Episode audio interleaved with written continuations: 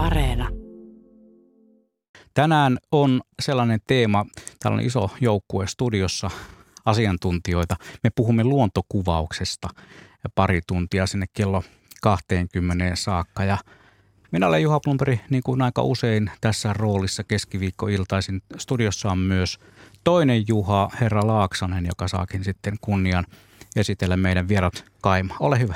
Kiitos.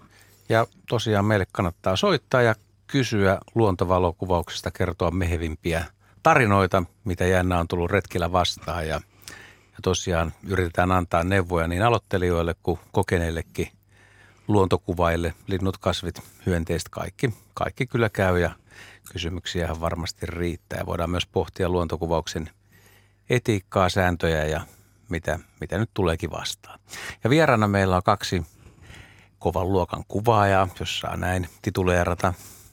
Lisse Tarnanen, tervetuloa. Kiitos. Ja Seppo Susi Pöllänen.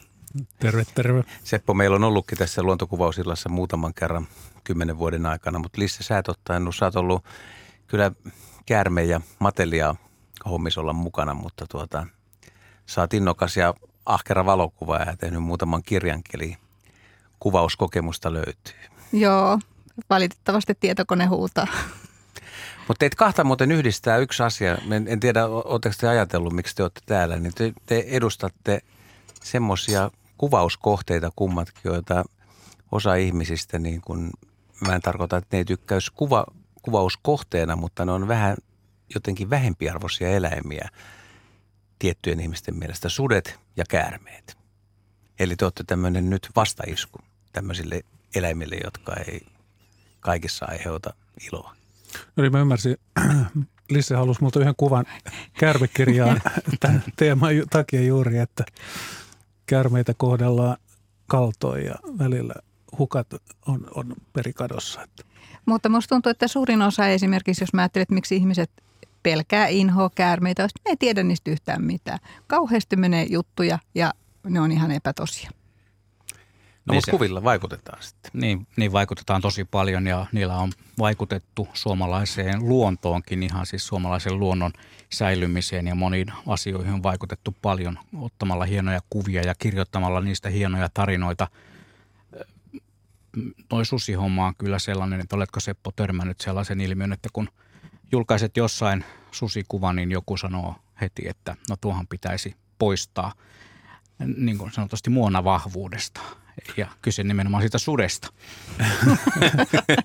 Tätä, joo, kuvaajakin. Mutta tota, joo, se kyllä, nyt on viime aikoina itsekin niin hyvin niin kuin harvoin ja, ja tota, valikoidusti laitan esimerkiksi sosiaaliseen mediaan kuvia susista just sen takia, että en edes halua niin kuin altistua sille tai aiheuttaa tai niin kuin luoda niille susille mahdollisesti jotain uhkaa, että millä alueella tai missä ne liikkuu.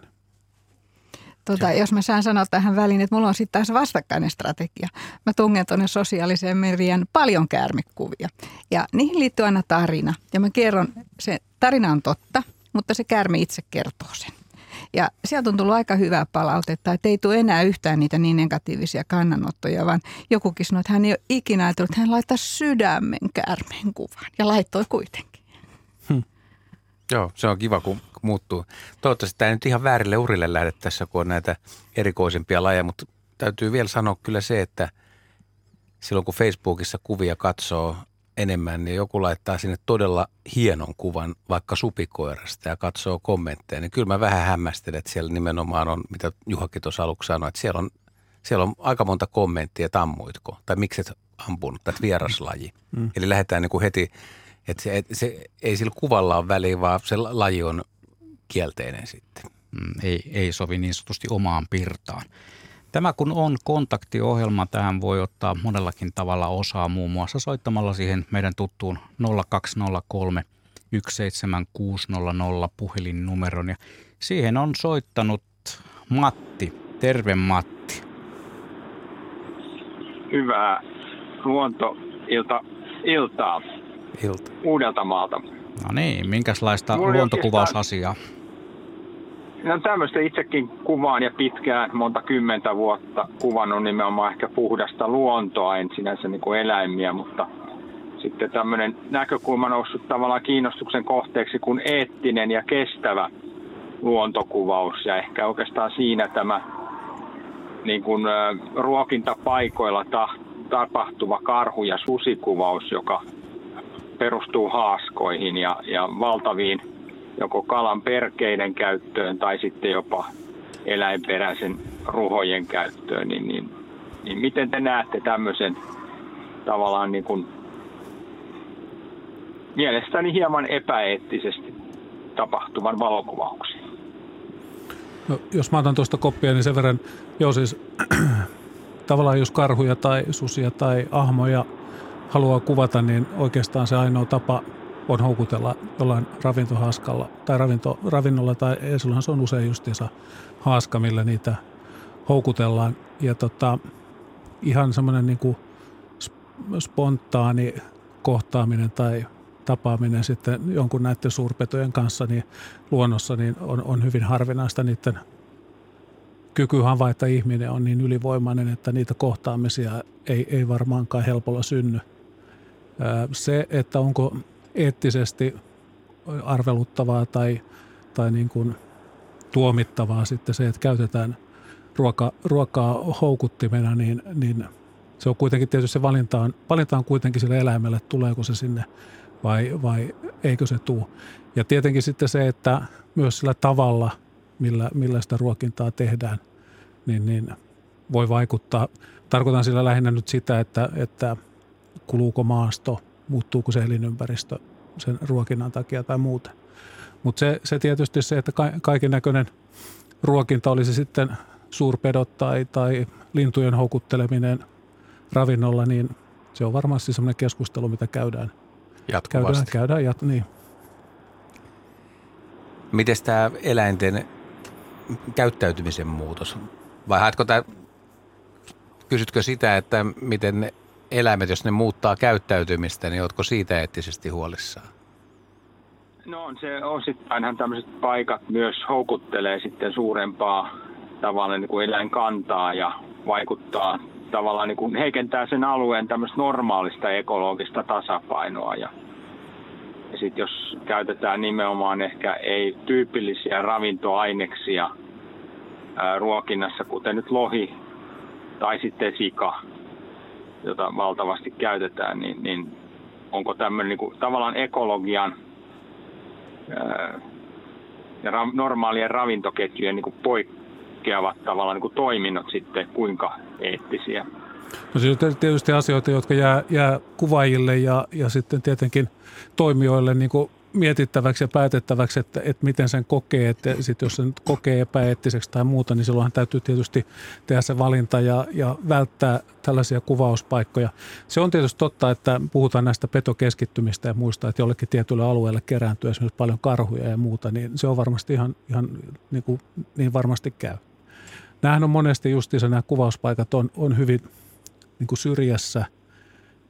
Monet, monet näistä paikoista toimii itärajalla, osa jopa rajavyöhykkeellä ja muuta. Että tota, tietysti sillä lailla niitä keskittymiä on koetettu aika pitkälle viedä pois niin kuin ihmisten normaalista elinpiiristä tai miten mä sanoisin, ettei nyt tosiaan piha, pihapiiristä lähellä asutusta –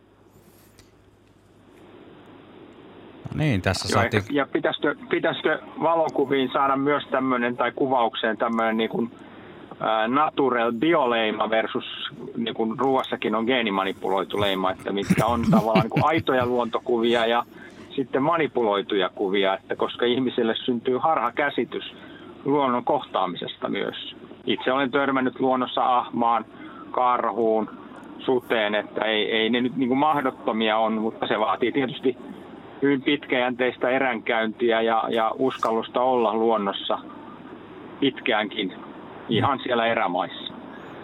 Se vaatisi varmaan aikamoisen porukan, joka tämän vesileiman voisi myöntää, koska kyllä niin kuin kaupungissakin talia sinitä ja ruokinnalla, niin aika paljon siellä on houkuteltuja ja missä menee oikeasti, jos haluaa saivarrella se raja, että, mm.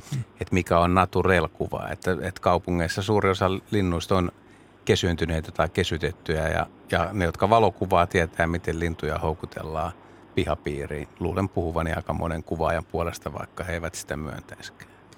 Kiitoksia Matti. Tämä oli erittäin mielenkiintoinen ja, ja aika kova avaus tähän, tähän keskusteluun. Lisse, sulla oli vielä niin, Mulla oli vielä siitä, että, että jos saisi sen natureleima, niin nyt kuitenkin ohjelmat kehittyy koko ajan ja ihmiset varsinkin teknisesti lahjakkaat ihmiset, niin pystyy aika paljon tekemään sille kuvalle kaiken näköistä säätöä. Ja siitä saattaa tulla ihan erinäköinen kuin mitä se oli lähtökohdissa, että täytyisikö tämä leima laittaa sinnekin sitten.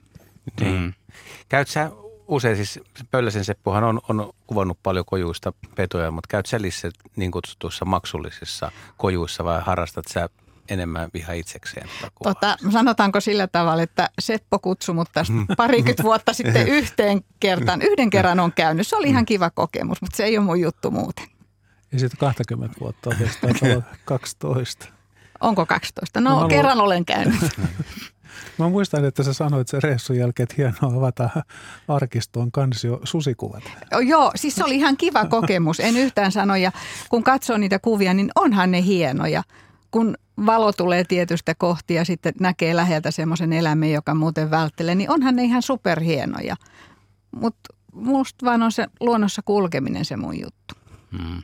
Ja moni tapoja on kuvata, että, että, että kojukuvaushan on vain yksi, yksi niin kuin suuntausta. Palataan niin sanotusti lähtöruutuun. Tässä päästiin aika ison asian äärelle heti kättelyssä, mutta palataan sinne lähtöruutuun. Täällä on paljon tullut kysymyksiä ihan sellaisilta perus sanoisinko jopa aloittelijoilta. Täällä kysytään muun muassa semmoista peruskysymystä, että millaisella kameralla pääsee alkuun luontokuvausharrastuksessa ja tarvitseeko olla kallis kamera, että saa hienoja kuvia? Tota, hyvin monenlaisella kalustolla voi kuvata. Ja toki siinä niin kuin ensimmäinen asia, että se luonnon tuntemus auttaa tosi paljon ja niiden kohteiden niin kuin tunteminen ja osaaminen, eli osaa hakea niitä oikeasta paikasta. Se on tärkeää. Ja sitten näkee tosi hyviä kuvia, jotka on otettu aika vaatimattomalla kalustolla. Ihmisillä on vaan ollut näkemys. Se näkemys on myös ihan ensiarvoisen tärkeää. Mutta sitten jos mennään semmoiseen vaativampaan kohteeseen, niin kyllähän se valitettavasti on vähän välineurheilua sikäli, että pitkällä putkella saa kaukana olevasta kohteesta paljon paremman kuvan kuin vähän lyhkäisemmällä putkella. Tai jos on valovoimainen laajakulma, niin kyllähän sillä saa näyttäviä kuvia. Että monet on aloittanut, niin kuin me itsekin olen aikoinani aloittanut, että ostin järjestelmäkaveran ja sitten pikkuhiljaa siihen putken kerrallaan, koska ne maksoi aika paljon, mutta kun sitä tekee sitten vuosikaudet, niin sitten siitä tulee se peruskalusto. Mutta kyllä mä pitäisin, että jos haluaa oikeasti niin kuin kivoja kuvia, että se valovoimaisuus niissä optiikoissa olisi tosi tärkeä. Sitten tietenkin se, että ensimmäisenä, jos ajattelee sitä omaa lähtötilannetta, se on oikeastaan se ainoa oikein, mistä kannattaa lähteä liikkeelle, että mitä itse haluaa tai aikoo kuvata. Että, että jos kattelee jotain lintukuvaa, niin se mukana kannattava kamera voi olla aika hirmuinen ja raskas, mutta tota, jos ei taas itse harrasta lintukuvaamista, niin ei niitä kannata edes haaveilla. Eli lähteä siitä omasta, omasta tota, tarpeesta. Se voi olla hyvinkin kevyt ja, ja tota, perus niin sanotusti digipokkari esimerkiksi, tai tänä päivänä kännyköissä on loistavat kamerat, että se voi lähteä ihan siitä. Ja ainahan ei tarvitse lähteä edes kovin kauas, että riippuu vähän missä asuu, niin parvekkeelta tai etuovesta ulos, niin voi olla aika makeat usvat esimerkiksi, mitä nyt oli mm-hmm. tässä justiinsa, kun ajoin, ajoin kehä kolmosta, niin todella hienosti lilluu harmitti se, että, ja se muuten, että se on paras kamera on se, mikä on mukana. Eli mä olin just ajoin kehä kolmosta, eikä ollut kameraa mukana, niin tota, mulle ne usvakuvat jäi mielikuvia. Puhelimella olisit vetänyt. No se on joo, mutta tietysti no. liikennevirasta ei vittinyt sitten hypätä jarruun Toi, mitä Seppo sanoo, on ihan, ihan totta. Mä itse ajattelen sitä silleen, että vaikka on vuosikymmeniä jo kuvannut paljon lintuja, mutta mä itse kuvaan monipuolisesti kaikkea. Ja jos joku ihminen kiinnostuu valokuvaamisesta, niin kannattaakohan sen oikeasti niin kuin aloittaa linnuista? Koska semmoisia ihmisiä on aika paljon nyt, ne päättää, että hei mä aloitan kuvaamaan lintuja.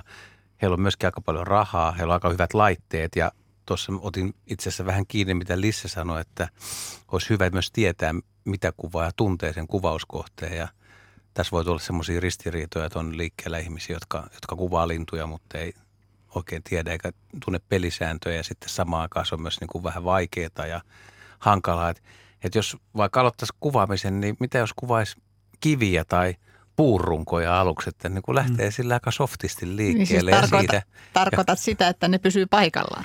no se on helpompaa, mutta, mutta esimerkiksi kun joku väittää, että kasvit on helppoja, niin ei kasvit ole helppoa. Kasvit on niin vaikea muotoisia, että kasvikuvaaminen on tosi vaikeaa. Ja sitten ne heiluu. Niin, pienikin tuuli ja Niin valot syvy- ja kaikki. Syvyysterveyden hallinta on vielä kanssa hankala. Et se, Mm. se, on, se ei ole helppoa kuitenkaan.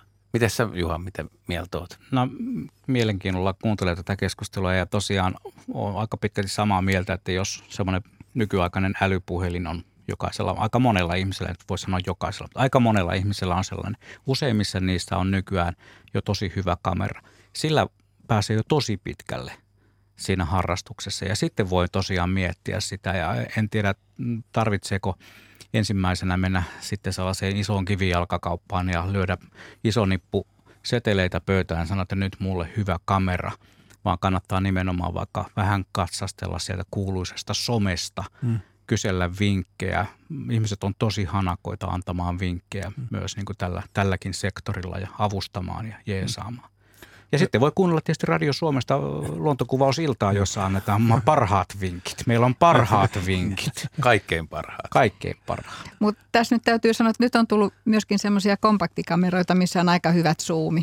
Että jos ei oikein tiedä vielä mitä haluaa kuvata, että on niin kuin hakusessa se, niin joku sellainen voisi olla ihan hyvä. Ja sitten kun maksaahan nekin, mutta ne ei maksa sitten ihan yhtä paljon kuin se, että ostaisi järjestelmäkameran ja siihen sitten erilaisia putkia. Et sillä pääsee alkuun ja monihan aloittaa sen luontokuvauksen sillä tavalla, että kuvaa mitä nyt eteen tulee ja mitä mieleen juolahtaa ja muuta. Ja sitten pikkuhiljaa, kun se kuvaus etenee, niin sitten löytää ne omat kiinnostuksen kohteet sieltä, joihin sitten hakeutuu.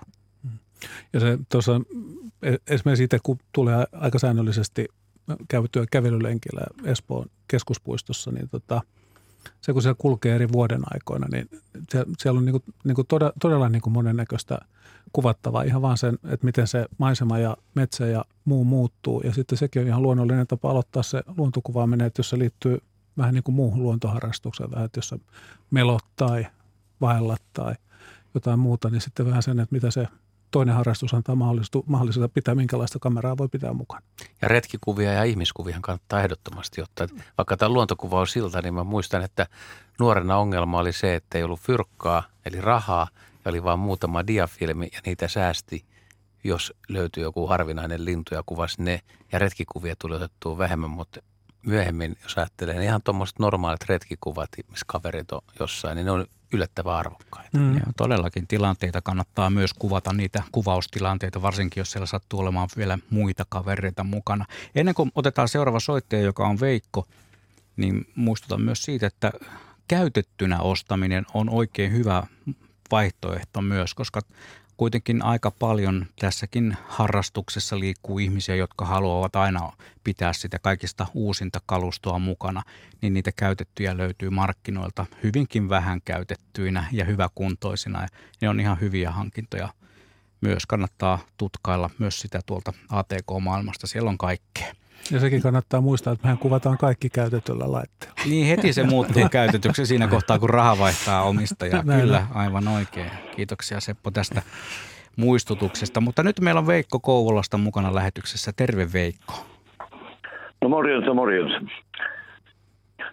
Tota, haluaisin kysyä sellaista hommaa, että mitenkään oppisi valokuvaamaan hyvin. Sitä mekin ihmetellään. Niin. Mitä, mitä sä, Minä, Veikko, tota, mitä sä Veikko otin haluaisit kuvata? kuvan. No, minä otin semmoisen kuvan tuossa, kun minun pihasta nousee muutama askelma tuohon kuistille. Ja ne laudat näytti ihan suorille siinä, mutta haluaisimme jotain muutakin kuvata. Lintua tai eläimiä tai sellaista. Sitten pitää ainakin lähteä luontoon ja hakea niitä kohteita. No niin, mutta voiko niitä rappusia kuvata muualta kuin eestäpäin? Totta helkkarissa. Vaikka mistä suunnasta. No, Ylhäältä alaspäinkin. Joo, ja sivulta. Ja viistosti sivulta. Ja ylhäältä edestä ja ylhäältä niin kuin takaa. Niin, Vaikka mutta sittenhän noin, sittenhän noin jouluvalot näkyy, jos me otan sieltä päin kuvaa. Mutta sekin voi tehdä mielenkiintoisen lisä, semmoisen twistin siihen kuvaan ja erilaisissa valaistusolosuhteissa illalla ja aamulla ja jos sattuu sitä sumua usvaa olemaan, niin portaista tulee muuten no tosi hieno. Vaan joku kaveri siihen portaille istumaan, niin tulee vähän lisää tuommoista väriä siihen kuvaan. Täytyy varmaan soittaa naisystävälle, että jos se tulisi istumaan tuohon. Niin, ihan mahtavaa. Hei, kiitoksia Veikko. Tähän oli mainio, mainio tota avaus myöskin, että, että mille, miten ottaa hyvä kuva ja vaikkapa sitten niistä portaista, mutta se on sitten taas eri asia, että onko, ne, onko se sitten luontokuva. Meneekö se arkkitehtuurikuvaukseen? Aivan. Tai taidekuvaukseen, jos siihen sitten laittaa niitä valoja ja jos muita Jos tota muuten vähän laajentaisi tai tiivistäisi, niin nykyään kun aika paljon puhelimessa katsotaan kuvia ja esimerkiksi Instagram on semmoinen, mitä monet seuraa, niin siellä se kuvan muoto itse asiassa rajoittaa hyvän kuvan ottamista mun mielestä tosi paljon. Tai ainakin sitä esille panoa, koska niin. kuvahan voi ottaa missä formaatissa tahansa, Tahan. mutta sitten se pitäisi kuitenkin sinne Instaan saada aika usein siinä neliömuodossa. On, onko teillä jotain muotoa muuten, mitä te suositte ku- kuvaamisessa? Esimerkiksi – tarkoitan lähinnä sitä, että no, jos itse otan kuvan, niin usein saatan rajata sen semmoiseksi vähän, vähän ei kunnon panoraamaksi, mutta joka tapauksessa aika leveäksi mm. ja kapeaksi. Mä, mä jostain syystä vaan tykkään siitä muodosta, se on kovin käyttökelpoinen. Joo, mä, mä, lata, mä rajaan paljon kuvia 20 kertaa 10 tai niin kuin kahden suhde yhteen. Että niin kuin leveys 20, esimerkiksi just niin kuin vähän vaaka, niin 20 senttiä leveä 10 korkea. Mies lisää mulla ei ole mitään vakiota. Okei, Instaan kun laitetaan, niin ne on sitten niitä neljöitä. Mutta muuten ne tulee ihan siitä kuvasta, että miten se näyttää hyvältä. Ja sitten myöskin tietysti siitä käyttökohteesta, että jos me ollaan esimerkiksi tehty tuonne Instaan tämmöisiä luontotarinoita, niin siinä on sitten taas 16-9 se suhde, että se on mm. aika matala. Ja ne tulee sinne, että se riippuu mm. tilanteesta. Kun tuo Insta tuli tuossa mainittua, niin kerronpa, että Yle Luonnon Insta-sivulla tällainen onko tämä nyt sitten, no joka tapauksessa kun menee siihen Instagramiin ja kirjoittaa Yle Luonto, niin sitä, sitä täppää sitä Yle Luonnon pyöreitä logoa, niin sieltä lähtee pyörimään sitten tällainen setti, jossa on aika monta kivaa kuvaa. Käykää katsomassa niitä ja antakaa omat äänenne näille kuville. Me puhumme varmaan näistä kuvista jossain kohtaa tässä lähetyksen aikana. Tämä vaan tällaisena ikään kuin menovinkkinä lähetyksen aikana. Tämä on siinä mielessä hyvä menovinkki, että ei tarvitse lähteä radion ääreltä mihinkään. Voi käydä ihan kaikessa rauhassa katsomassa.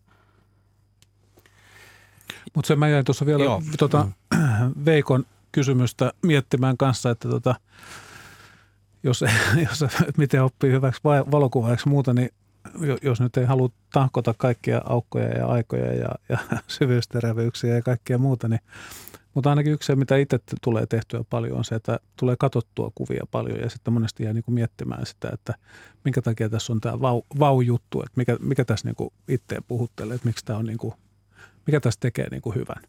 Että onko siinä esimerkiksi poikkeuksellinen syvyys, terävyys tai käytetty jotenkin tehokkaasti jotain kameran ominaisuutta tai vallitsevaa valoa tai olosuhteita tai muuta, että niitä jää niin kuin miettimään, miettimään monesti.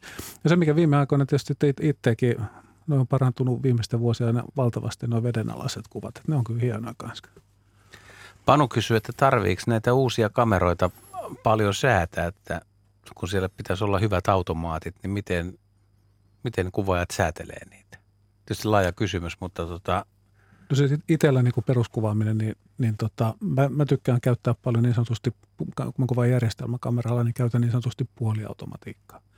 Eli mä haluan itse valita aukon. Sulla on se A siellä vai? Joo, niin A tai AV, joo. Ja tota, sitten semmoisessa, jos, jos palataan nyt siihen taas siihen iänikuiseen lintukuvaamiseen, niin hyvin usein on se tilanne, että välillä se lintu on taivasta vasten, välillä se on metsää vasten, välillä se on vettä vasten. Niin silloin mä teen taas sen sillä lailla, että mä säädän sen manuaalisesti, eli mä käytän jotain luonnon kohtaa niin sanotusti harmaa korttina ja va- mittaan sen valon siitä. Ja sen jälkeen, koska siinä linnussa on suurin piirtein se sama valo, mikä on siinä luonnon harmaakortissa, oli sitten kivi tai, tai joku keskineutraali pelto tai, tai tämmöinen, joka, jonka sä löydät sieltä maastosta. Ja sen jälkeen sille oikeastaan enää, kun sä säädät kameran sen mukaan, niin sit sä voit unohtaa sen valottamisen ja keskityt vain siihen kohteeseen. Se kyllä valottuu oikein taivasta vasten tai vettä vasten. Ymmärsiköhän kuulijat nyt ihan tarkkaan? Sä et ainakaan ymmärtänyt, silmät pyörii siihen Kyllä, kyllä mä ymmärsin, mutta mä mietin, että miten mä kuvaisin tämän saman tilanteen semmoiselle kuvaajalle, joka vaikka haluaa linnusta kuvan ja taivas on harmaa, se lintu lentää sun yli. Ja jos sulla on se kamera normaaliasetuksilla, että niin kuin, onko se sitten P-automatiikka vai mikä, mikä automaattisesti tekee kaikkea. Ja sä nappaat, saat sen linnun kiinni. Se jo vaatii vähän taitoa ja riittävän hyvän kameran, että sä pystyt oikeasti seuraamaan lintua. Se tulee tarkaksi, se on siinä ruudussa, niin ilman kikkailua usein siitä linnusta tulee musta. Siis. Mm, Sieltä ja, ei näy niitä värejä. Niin. Tätähän sä, ja, ja sä se yritit on, selittää. Tätä mä yritin. eli eli tota, se perustuu tavallaan siihen sitten, että se valotus, valotusmittari NS huijaantuu. Toinen on sama, mm. että jos kuvat niin kuin hyvin valkoista lumihankkeen vastaan. Niin tulee niin musta kohde. Niin. Se oli ikään kuin alivalottuu. Eli silloin pitää antaa lisää valoa. Joo, Toinen taktiikka joillekin on, että käännetään sieltä plussaa, plussaa lisää, että joo. annetaan aukko tai kaksi tai jopa kaksi ja puoli lisää valoa. Joo. Joo, se on sama kuin se taivasta vasten, niin sä huomaat sen siinä vaiheessa, kun jos sä kuvat sillä manuaalisäädöllä, niin kun se on, on se lintu siellä taivaalla, niin sä huomaat sieltä etsimästä, että se valotusmittari he, saattaa heittää jopa kaksi, puoli, kolme aukkoa yli. Plumberi on hyvin miettivän näköinen. Nythän sait vissiin kullanarvoisia neuvoja. Joo, joo, toki, toki. Mä otan kaikki vastaan, kaikki vinkit ja sitten kokeilen niitä itse ja mietin, että sopiiko ne mun kuvaustapoihin – olen Sepon kanssa samalla linjalla tuossa, eli, eli määrittelen mielelläni itse juuri tuon aukon ja sitten annan automatiikan hoitaa tietyt jutut siellä. Muun muassa niin kuin iso arvo on automaatilla tiettyyn ylimpään isoarvoon saakka voi ikään kuin kamera vetää sitä kuvaa, ettei se lähde sitten liikaa kohisemaan. Ja tämäkin riippuu tietysti sitten tilanteesta, mitä kuvataan, missä kuvataan minkälaisessa valossa kuvataan. Ja onko aikaa säätää kameraa? Niin, nimenomaan. Siis sehän on sitten taas toinen asia. Sitten voi pistää P-asentoon ja toivoa vaan parasta. Ja kyllähän nuo kameroiden automatiikat tänä päivänä on niin järjettömän hyviä, että, että kyllä sieltä pääsääntöisesti tulee ihan käyttökelpoista kuvaa, vaikka käyttäisikin sitä P-asentoa tai mikä tahansa se automaattiasennon kirjain siellä omassa kamerassa onkaan. Eihän esimerkiksi kännykössäkään kovinkaan paljon mitään muuta käytetä, kun automaatillahan ne menee pitkälti. Kyllä Juha, Juha tässä on sellainen tilanne, että Plumis ei ole kyllä millään tavalla nyt kuutamolla näissä jutuissa, vaan katsonut nyt viime aikoina, että mistä se mies tulee aamuisin töihin ja menee kotiin, kun siellä on hiiripöllöt ja kaikki kuvattu. Ja tota, se, se, se, kävi yksi talvikeikka. No ne Espo, voi olla jonkun Espo, kaverinkin kuvia, hän vaan laittaa. E, Espo, Espoolahdella katsomassa timaleita yhden iltapäivän, niin mä viikkoon saanut tahkottua sitä laatutasoa, kun tämä mies veti yhden iltapäivän. Niin, mä olin menossa töihin suoraan niin, sieltä. Mulla oli pakko niin, jättää homman kesken, kesken, kun mä menin töihin sieltä. Joo, mutta nämä on sellaisia yksittäisiä juttuja. Joskus niin kuin, niin kuin vanha legenda – Hannu Hautala sanoi, että onni on ahkeran ystävä ja tässä tapauksessa mulla oli vain pelkkää onnea, mä en hirveä ahkera ollut. Mutta tota, joo, tänne voi soittaa edelleen ja kysyä kaikkea, mitä liittyy luontovalokuvaukseen 0203 17600. Ja tuo meidän WhatsApp-numerokin tuntuu olevan tiedossa, siellä on hyvin, hyvin paljon tullut mielenkiintoisia kommentteja ja kysymyksiä. Muun muassa tuossa äsken kommentoitiin sitä – tuota Veikkoa, joka kysyy, että miten saa niitä hyviä kuvia, miten oppii sellaiseksi, niin täällä joku kommentoi, että hyväksi kuvaajaksi oppii porras kerrallaan. Se on muuten ihan totta. Nimenomaan. Täällä on muuten toi Arto kysynyt, että aikoinaan kuvattiin sataasasella diafilmillä, fujilla. Missä luvuissa nykyään mennään näissä huippukameroissa? Eli siis herkkyydet on ihan eri luokkaa tarkoittaa, että nykyään kuvaamisen pitäisi olla paljon paljon helpompaa? No kyllä tätä, tätä aikaa jo tämä iso, iso juttu tulee noissa kuvaajien välisessä keskustelussa esille, niin tota, kun on itse vanhan liiton mies ja on tahkonut just niillä iso 64 Kodakromeilla ja Aqua 50 aloittanut, niin, niin tota, kyllä tämä on huima tänä päivänä, että tota, No miten siis, äh, sanotaan, mutta ihan käyttökelpoisia on niin kuin iso 6400, 12 800, jopa 25 600, jopa se 51 200. Mutta kyllä niissä joutuu sitten, kun mennään niihin suurimpiin isolukuihin, niin täytyy vähän sen kohinan kanssa, niin yleensä sitten jotain kohinan poisto-ohjelmaa ja muuta, että joudutaan ehkä jo vähän, vähän sitten kikkailemaan. Vaatii vähän kuvan käsittelyä. Mutta yllättävän korkealla isolla voidaan kuvata. Mutta olisiko tätä edes 25 vuotta sitten niin kuin uskaltanut toivoa tai ajatella, että tämmöisiä lukuja tulee. Ei varmaan edes. Ei. Mutta hei, eihän noin niin tavalliselle kuvaajille ei kyllä mene sinne 50 000. Että kyllä musta tuntuu, että monet pysyy siinä 2000 huitteella ja muuta. Mm. Ja siinäkin jo. saattaa sitten tulla kohina, varsinkin jos alivalottaa vahingossa. Joo, ja mä ajattelin tässä nyt Juha vissiin tavoitteli vähän näitä äärijuttuja. Ääri. Kysyin huippuarvoja, mutta, mutta tämä tuhat tai kaksi tuhattakin isoarvona, niin se on jo paljon enemmän kuin se sata. Eli, eli todella niin kuin voisi sanoa, että kyllä kuvaajien hämäräkuvaamista ja liikekuvaamista on niin kuin meidän ja teidän nuoruudesta helpotettu kyllä aika lailla. No kyllä se, kyllä, se, kyllä se, jos sä ajattelet se, että sulla on ollut aikanaan se iso sata tai asa sata, valomäärä tuplaantuu 200, taas tuplaantuu 400, taas tuplaantuu 800, taas tuplaantuu 1600, tuohan ihan älyttömän. Mm. 512 000 taitaa olla yhdessä kamerassa, niin se kaikista korkein iso arvo, mutta se kyllä kohisee paljon, ja sillä pystyy kuvaamaan aivan pilkkopimeässä. no niinhän se. Ne on aika häkellyttäviä juttuja noin, mutta ehkä nämä tällaiset tarkat teknologiset kysymykset on sellaiselle aloittelevalle kuvaajalle, sellaiselle harrastusta juuri aloittelevalle ihmiselle aika, aika melkein kuin näyttäisi aapisen sijasta hieroglyfejä egyptiläisen pyramidin kyljestä, niin melkein sama, samasta asiasta kysymys. Ei kannata kauheasti mennä ni, niihin teknisiin juttuihin, mutta kameran mukana tulee yksi tärkeä juttu. Käyttöohje. Suosittelen sen avaamista. Aika moni tekee heittää sen jonnekin nurkkaan, mutta suosittelen sen avaamista ja tutkimista. Tuota, nyt mä vaihdon merkkiä, niin siihen sitten tuli myös käyttöohje. Se oli reilut 600 sivua. Ihan oikeasti, se on kyllä vähän liikaa. Mm.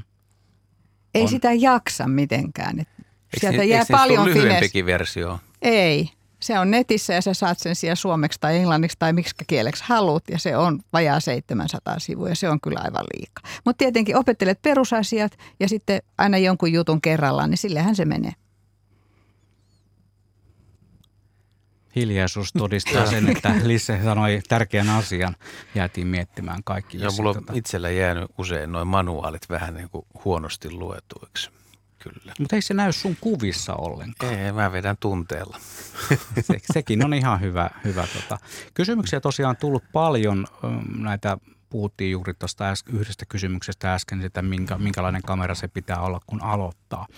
Niin otetaan vielä tällainen aloittelija kysymys – Miten aloitteleva kuvaaja pääsee eläinten lähelle kuvaamaan?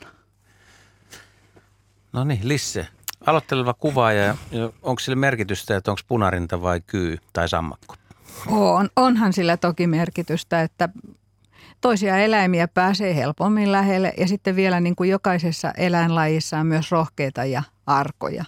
Et se riippuu ihan, mutta sanotaan nyt nämä tämmöisiä perussääntöjä, että hirveän hitaat liikkeet – ei missään tapauksessa mitään nopeita, vaikka olisi kuin kiire, niin sä menetät sen, jos sä juokset. Et rauhalliset liikkeet ja sitten aika monella on nisäkkäillä, käärmeillä aika hyvä hajuaisti. Et ei nyt kannata ihan mennä sit sillä tavalla, että se tuuli vie suoraan sun oman hajun sinne.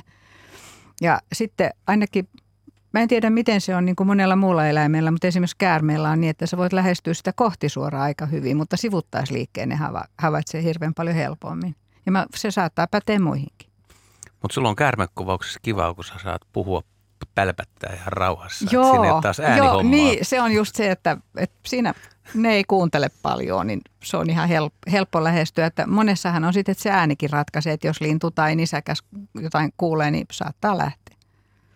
Ja sitten tietenkin nyt tullut viime aikoina itse aika paljon oltua myös tuolla ulkosaaristossa Uutteessa, missä on paljon lintuja muuttomatkalla – niin siellä niin kuin kaikista paras on se, että ei yritä lähestyä, vaan menee itse mieluummin johonkin, istuu alas ja odottaa. Niin tota, nyt oli viimeksi, kun olin, olin Uuttossa, oli tosi voimakas tota, hippiäismuutto, niin tota, ei se ollut oikeastaan, kun istui siellä katajikon keskellä ja odotteli, niin ei kestänyt kauan, kun ne hippiäiset oli valitettavasti välillä liian lähellä. Että pitkällä putkella vaikea tarkentaa. Niin ja, niin ja sitten just tulee näin, joo, ei tar- liian lähelle, että tota, ei tarkenna. Vaikka ei ole pitkäkään putki. Että. Mä oon joskus ottanut sellaisen kuvan, jossa Lapintiainen istuu tuon Kaimaan Laaksosen objektiivin päällä ja se taas hänen itsensä, hänellä oli hyvä ilme siinä kuvassa. Hän oli itsellä vähän vaikeuksia saada lapintiaisesta kuvaa, mutta minä otin sitten toiselta puolelta sen. Olisiko sulla ollut kuukkeli pään päällä vai kädellä? Kädellä. Kädellä. Samalla reissulla, joo. joo. Ne on joskus aika tuttavallisia sitten nämä. Ja hei, sitten vielä sanoisin sen, että jos on ihan aloitteleva ja tietää kuitenkin jonkun, joka on vähän kuvannut ja se tietää vähän kuvauspaikkaa, niin kannattaisi ihan ystävällisesti kysyä, että pääsisikö mukaan. Monet neuvoo tosi mielellään, koska ne on itse kiinnostuneita siitä aiheesta. Toi on hyvä vinkki. Hei, yksi homma pitää kyllä tähän ottaa, koska tämä on mun mielestä niin kuin aika perustavaa laatua tässä. Että, että jos, jos sä nyt yrität kuvata vaikka käärmettä tai siiliä tai mikä tahansa tuommoinen kohde, mihin tarkennetaan, Miten te neuvoisitte tavalliselle, joka aloittaa kuvaajan, kun on kumminkin vaihtoehtoja, että se on se jatkuva tarkennus tai kertatarkennus. Ja ne on aika tärkeät, että, että, että tietää, että kamerassa on kaksi erilaista juttua. Mm.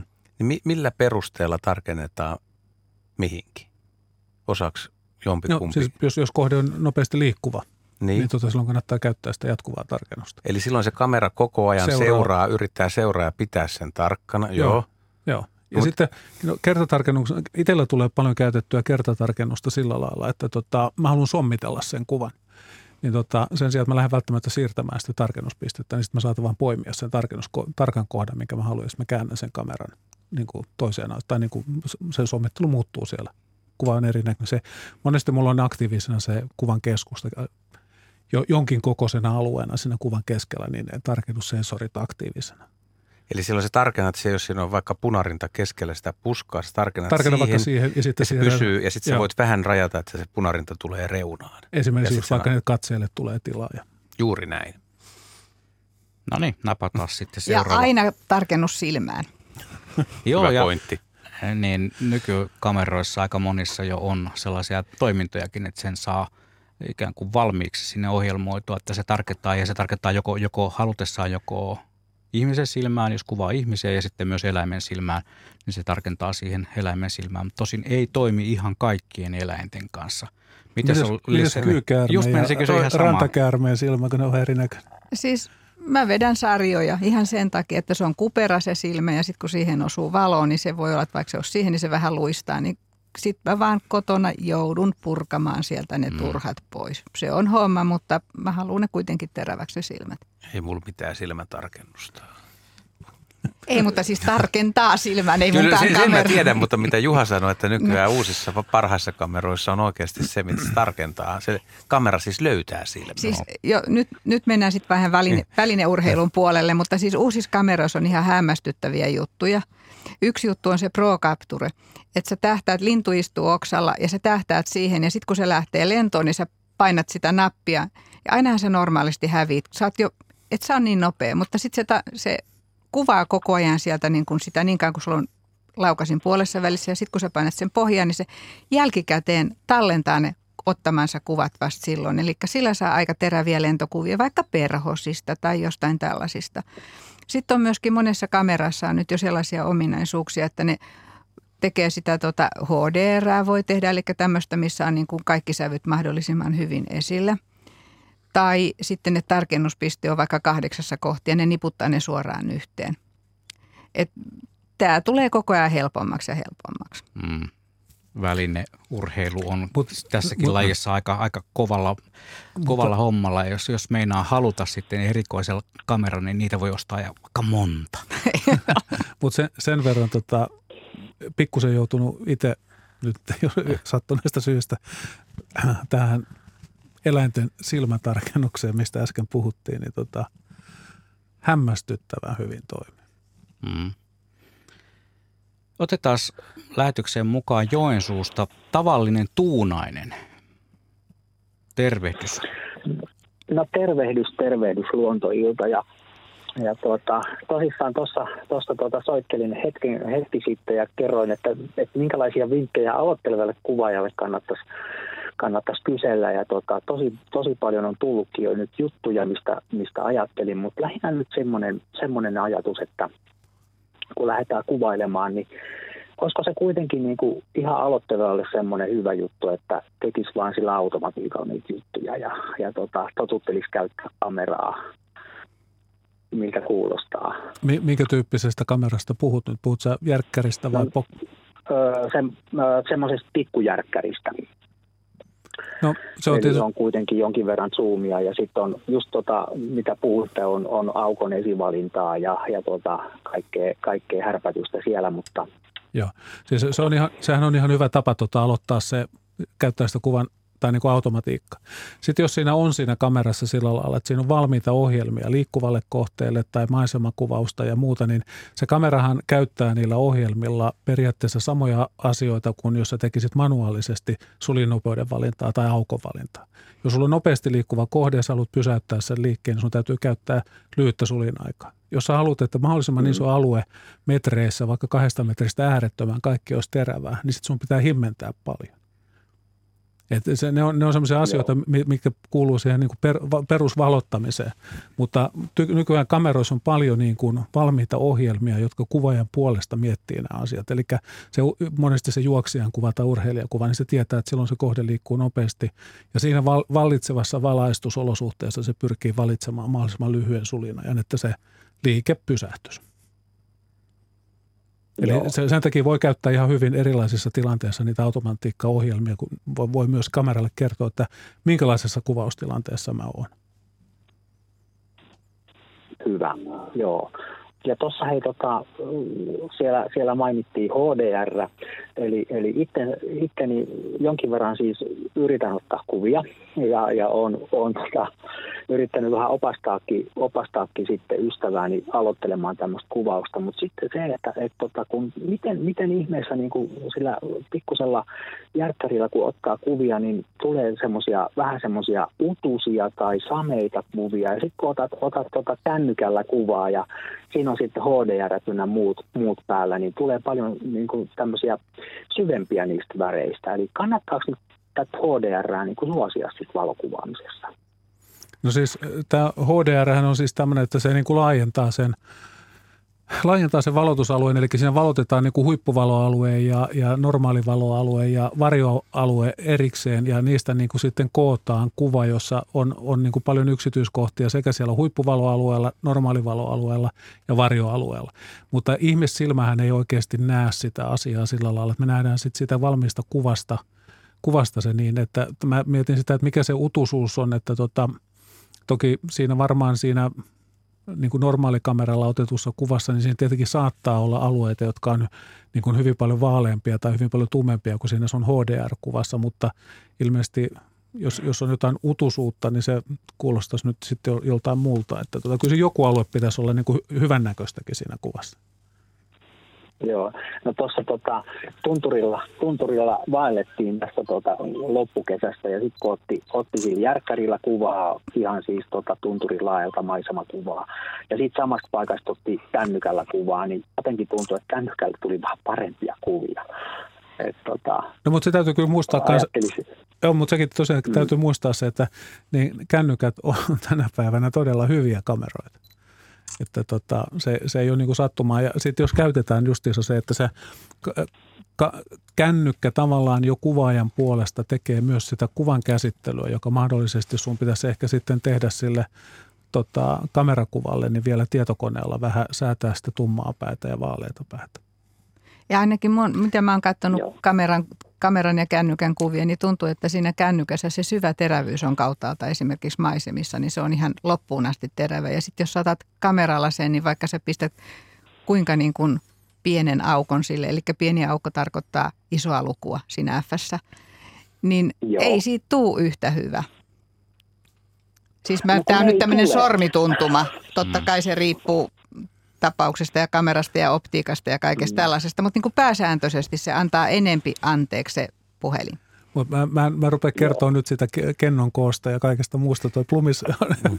sulkee mun mikrofonin kohteesta. Menee vähän teknisesti. Niin menee liian tekniseksi, mm. mutta se, se, liittyy sitten tähän, se on taas niin kuin ilmiöitä, jotka liittyy myös siihen kennon kokoon. Joo. Hei, vielä, vielä tota, jatkan tästä tätä sen verran, että et, tota, nyt kun otetaan kuvia, niin no esimerkiksi nyt järkkärissä siinä, siinä pienessä järkkärissä, niin tota, on mahdollisuus ottaa myöskin, että se tekee JPEGin ja sitten se tekee RAWin.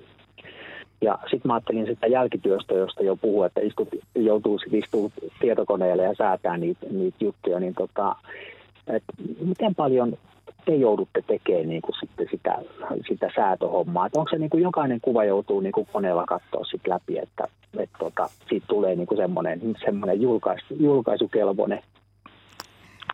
Tota, mulla tämä asia on hyvin ajankohtainen, koska mä tykkään toimintakuvista ja sitten mä vedän pitkiä sarjoja.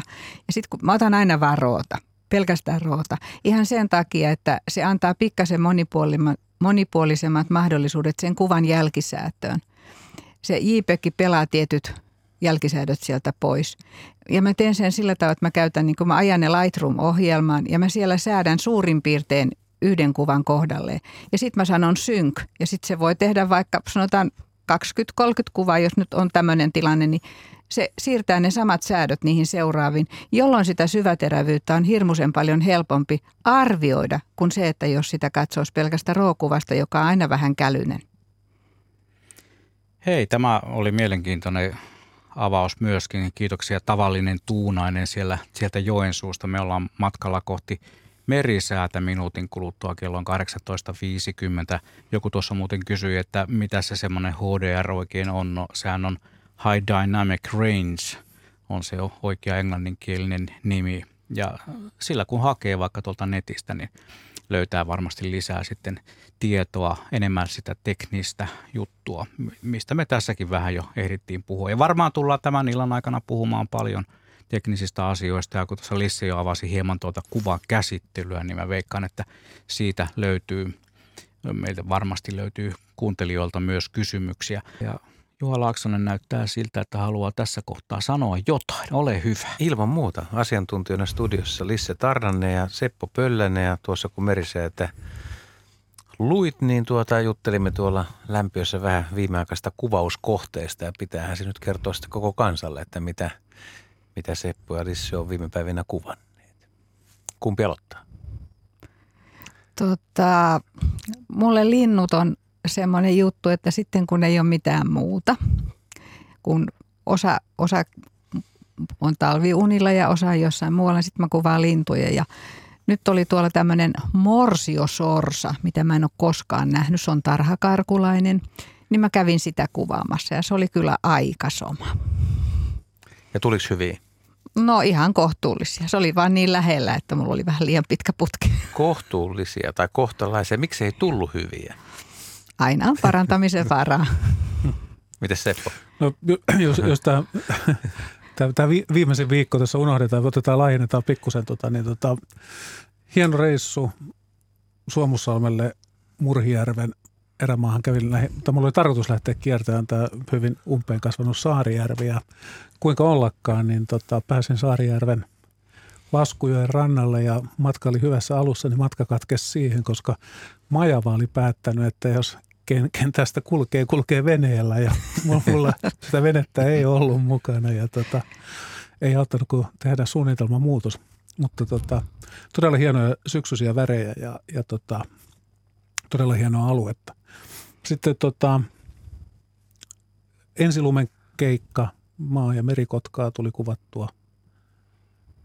Mun vesisateessa värjettelevä merikotka sai sosiaalisessa mediassa itse asiassa aika paljon huomiota ja se oli ihan, ihan hieno reissu. Harmi, että ne lumet sitten suli pois. Niin kuin se merikotka teemakin oli, että jurppii, kun pakkaskelit muuttu vesikeleiksi. Ja tota, sitten oli hieno reissu. Käytiin, käytiin niin kuin tuossa vähän vihjasinkin, niin hippiäismuuttoa, todella, todella paljon hippiäisiä ja, ja sitten tota, tosi hienoja sinisuohauka, sinisuohaukan lentotilanteita.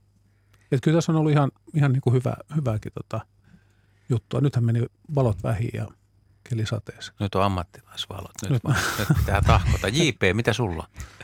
No Seppo tuossa taisi jo mainitakin sen erään onnenkantamoisen, eli se hiiripöllökuva ihan kotihuudeilla sain vinkin, että siinä kotipuskissa olisi tota hiiripöllö vierailemassa ja ajelin sitten pyörällä paikan päälle. Ja äkkiähän se paikan löysi, kun siellä oli sitten aika monen joukko muitakin kuvaajia.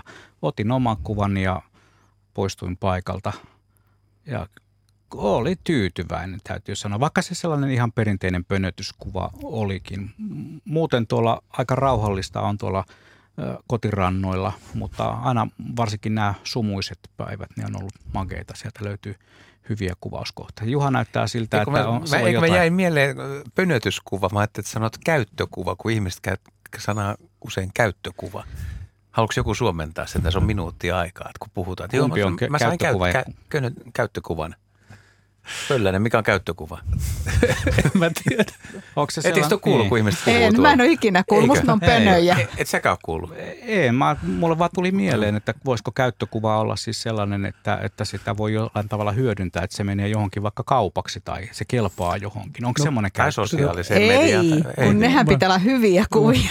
Mä, mulla, mulla, mulla tuli mieleen tuossa se, että kun toi Ju- Juha tota, lainas mestari Hannu Hautalaa, että tota, tästä ahkeruudesta ja menestyksestä, niin tota, hän on joskus vaan todennut, tietysti kun on ammattilainen ollut ja muuta, niin hän on joskus sanonut, että paras kuva on myyty kuva. Nimenomaan. jos, jos, jos tästä on kyse. Juha Laaksonen, ole hyvä, esittele meidän illan vieraat. Olet sen jo parin kertaan tehnyt, mutta ainahan meille tulee uusia kuuntelijoita. Nyt siellä on ainakin miljoona jo. Niinkö paljon? Oota, oota mä avaan sulle vielä mikrofonin. Mikrofoni päälle, niin kuuluu paremmin. Meillä on siis arvovaltaisina vieraina Käärme, Lisko, Matelia kuvaaja, Lisse Tarnanen. Tervetuloa. Kiitos. Ja Seppo Susi Pöllänen, suurpetojen armoitettu mestari. Johan oli titti. Niin, ja ensimmäinen tunti meni aika, aika tota, sujuvasti, mutta ehkä hieman virallisesti ja tuli semmoisia kysymyksiäkin, että joutuu vastaamaan erilaisiin nippelitietoihin ja pohtimaan erilaisia kamera-arvotuksia sitten toisaalta, että miten tullaan hyväksi kuvaajaksi, että vaihtelee aika paljon. Tällä toisella tunnilla tietysti otetaan samantyyppisiä asioita, mutta pannaan myös henkilökohtaista osaamista peliin ja ihan tota omaa, omaa kuvaus intoa ja vielä kohteita ja hyviä tilanteita ja hauskuutta. Ja mä voin avata tämän pelin nyt sillä, että mua tuolla lämpiössä niin kuin aika lailla, lailla tuota, soimattiin siitä, että onko mä nyt ainoa tässä ryhmässä, joka kuvaa pelkästään JPEGiä. Mä lähdin nyt taas tähän vähän tekniseen hommaan, mutta kun teillä on tätä roota, roota missä niin on säätövaraa, niin jos mä avaan tämän pelin sille, että, että mä oon sen verran hyvä kuvaaja, että mä osaan valottaa jo maastossa aika hyvin, niin mä pärjään JPEGillä. Okei, hyvä, hyvän heitti. Miten Seppo sanot? Kaima.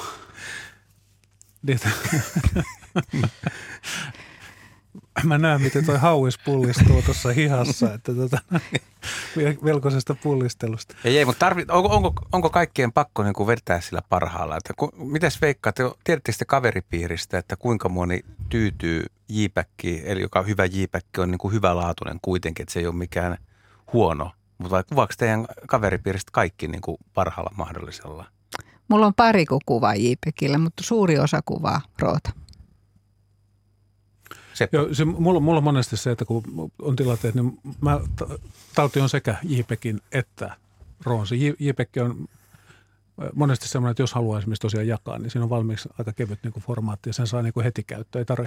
Siis sen verran siitä RAW-kuvasta, nyt jos puhuu, tässä nyt siitä puhutaan, niin tota, se on siis kameran tallentama tiedosto siitä kuvaustilanteesta ja ikään kuin sillä kameran laskentateholla ei lasketa vielä sitä kuvaa, vaan siinä on se etu, että kun se tuodaan tietokoneelle, saadaan vähän enemmän laskentatehoa sen kuvan kehi- niin sanotusti kehittämiseen, jolloin on niitä asioita, joihin pystytään vaikuttamaan, missä, mistä Lisse puhuu, että JPEG sulkee tiettyjä asioita. Eli se, kun, kun sä tota noin, niin, kuvaat sen JPEGin, niin se saattaa olla, että sitten kun sulla olisi se joku kuva, mitä sä haluaisit vähän enemmän tuunata ja säätää, niin sulla ei ehkä ole niitä pelimerkkejä sitten enää käytettävissä. Näin se on. Sitten Mm. tietysti sellainen asia on, että riippuu vähän sitten mihin niitä kuvia taltio, että se roovi aina paljon enempi tilaa kuin ne JPEGit, että jos on tilan puutetta, niin se sitten ehkä puoltaisi JPEGiä. Mutta ihminen, joka ei koskaan aio tehdä julisteita eikä postikorttia, onko se 10-15 koukkaampia kuvia, tai katsoo niitä vaan tietokoneelta, niin voiko hän kuvata koko loppuelämänsä JPEGiin? Voi, Niin, miksi? miksei voi. Tota, mä en ole siitä ihan varma, koska siinä usein käy niin, että kun annat pikkusormen, niin sitten menee käsi ja sitten menee kyynärvartalo ja sitten sä oot koko suossa.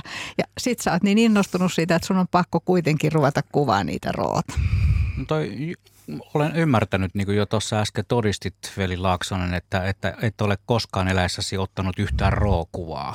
On Varesvuon kameralla kerran. Joo, ei Sitten- lasketa, jos on kuvattu kaverin kameralla, vaan, vaan nimenomaan kysymys on siitä, että kuvaatko itse. Ja olen nähnyt sun kuvia, ne on hienoja, niitä on julkaistu lukemattomissa ja useissakin kirjoissa.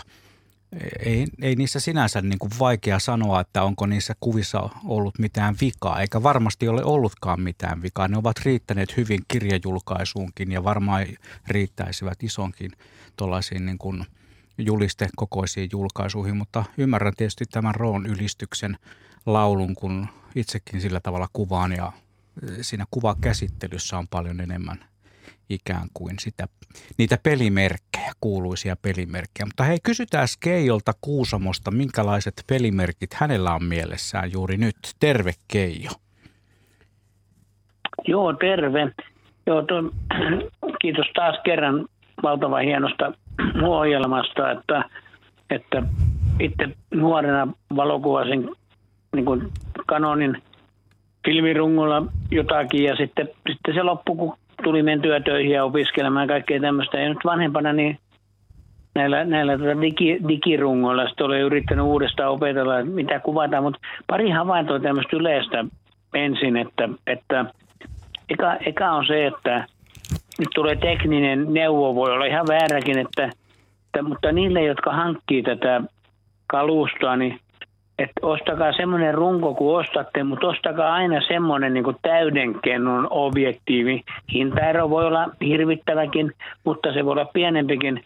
Ja sitten se sopii siihen, että kun harrastatte, niin kuitenkin ostatte täyden kennon rungon, niin kuin mitä, mitä, mitä sillä tarkoitetaan. Mutta sitten oma havainto näistä, niin kuin, näistä, näistä kuvausjutuista on sitten se, että, että, että se, niin kuin, kun puhuttiin siitä, että että mennään luontoon ja kuvataan, mennään jonnekin koppiin ja kuvataan, ollaan pihalla ja kuvataan, niin mä niin väke, väke, väkisin tämmöisen vanhempana miehenä mietin, onko se kauheasti niin kuin merkitystä tätä eroa, että se on luontokuva ja se on kuva jostain. Että tämmöisiä haja-ajatuksia.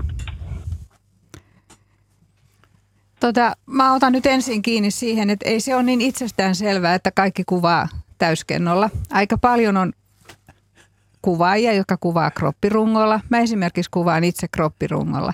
Ja siinä on mulle tiettyjä etuja. Kun kroppirunkoon laittaa putken, niin riippuen minkä kokoinen se kroppi on, niin se putki pitenee, sen teho pitenee. Eli silloin, jos mulla on 300 millimetrin putki, niin jos mulla on kroppirunko, niin mä saatan saada sillä 600 millin kuvia. Ja se maksaa vain pienen, pienen osan siitä, mitä se maksaisi vastaavalla valovoimalla, jos se olisi täyskennoon laitettu kiinni. Että tässä on niin kuin mielipiteitä ja mielipiteitä ja lähinnähän siinä on sanottu, että ne kohisee, mutta kyllä se kohina on ihan hallittavissa, jos muuten tekniset kohdat osuu kohdalle. Mitäs käy laajakulmalle? Ihan hyvin toimii. Se toimii toiseen suuntaan. Kot ottaa tarpeeksi laajakulman, niin ei siinä ole ongelma. Mitäs Keijo sanot? No en osaa muuta sanoa, että ilman muuta noin. Että, mutta hei, oikeasti mä tarkoitan sitä, että, että, että jos oikeasti haluat niin kuin edetä valokuvaajan urallasi, niin, niin tota, onhan se selvä, että tämä laaja, laaja tota, kennon käyttö, niin se tuottaa parempaa kuvaa niin kuin polttovälistä riippuma, riippuen sitten, että tähän on se riippumatta, että aina tulee parempi kuva kuin täyden täydenkennon kuva. Ja kun on runko, niin siksi sanoin, että, että ostakaa aina täydenkennon objektiivia, jos vaan varat riittää. Jos ei, niin kuin mä en, mulla ei yhtään täydenkennon objektiivi, että olen niin vajaan, vajaan kennon objektiivi itse, itse kuvannut, että mä kymmenen kertaa karhuja, puusamosia, bla bla, niin tota, niin, mutta tätä vinkkinä, niin kuin, että kun yksi meidän pojista niin on ollut vähän viisaampi, niin hän nostaa niin kuin valmiiksi ne täyden, täyden kennon objektiivi. Mutta ei tästä niin kuin tekniikasta enempää.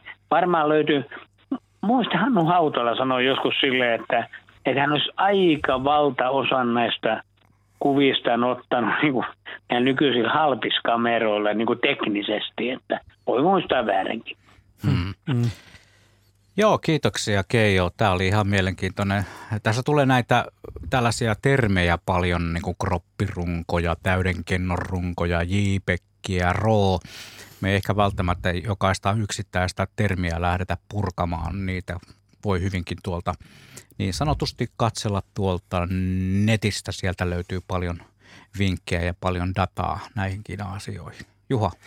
Joo, mä halusin palauttaa että nyt tämän keskustelun ihan tämmöiselle maanläheiselle tasolle, että Oho. nyt, nyt niin kuin nämä kropit ja JPEGit ja kaikki tällaiset, että nyt on ihan sama minkälainen kamera on nyt jollain veitikalla kädessä, kun se lähtee huomenna aamulla kuvaamaan, niin tämmöinen perus, demonstroidaan nyt, kun Lissa vaikka huomenna se lähtisit liikkeelle, sulla on se kamera, kamera siinä ja sä lähdet kävelemään. Huomenna on vähän semmoinen sumunen sateinen keli, on aika pimeätä ja hämärää.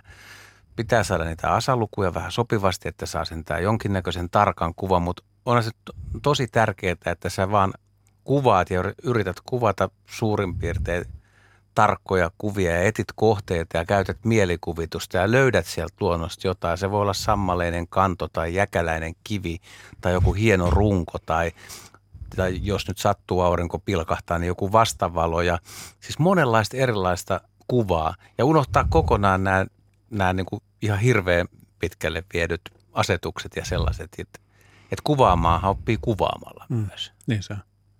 Eikö niin?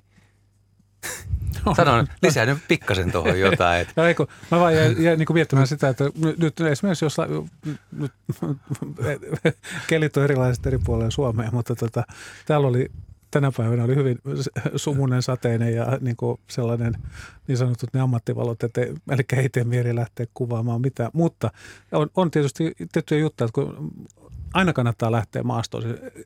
Sadepäivänä voi saada ihan sellaisia kuvia, juttuja, mitä ei niin kuin normaalisti tule kuvattua ja ihan erilaista kuvaa. Ja sitten siinäkin tietysti sen kuvaamisessa voi miettiä myös sellaisia juttuja, että, että, että jos esimerkiksi ta- taivas on hyvin harmaa ja, ja eloton ja väritön ja muuta, niin tota, koittaa löytää sellaisia kohteita sieltä ulkoota, missä se taivas ei ole missään roolissa. Semmoinen vanha neuvo on, että jos on kauhean sumusta ja sumeita, niin mene metsään. Ja silloin sen taivaan pystyy sieltä pelaa ulos ja sitten kuitenkin näkee ne metsän sävyt. Et se on esimerkiksi hyvä. Ja sitten makroobjektiivi on sellainen, että sillä kyllä löytää joka ikisessä säässä, joka ikisessä kohteessa aina uusia juttuja. Otetaan sitten lähetykseen mukaan Risto. Hän soittaa meille Simosta. Terve. Terve. Juu, ole hyvä vaan.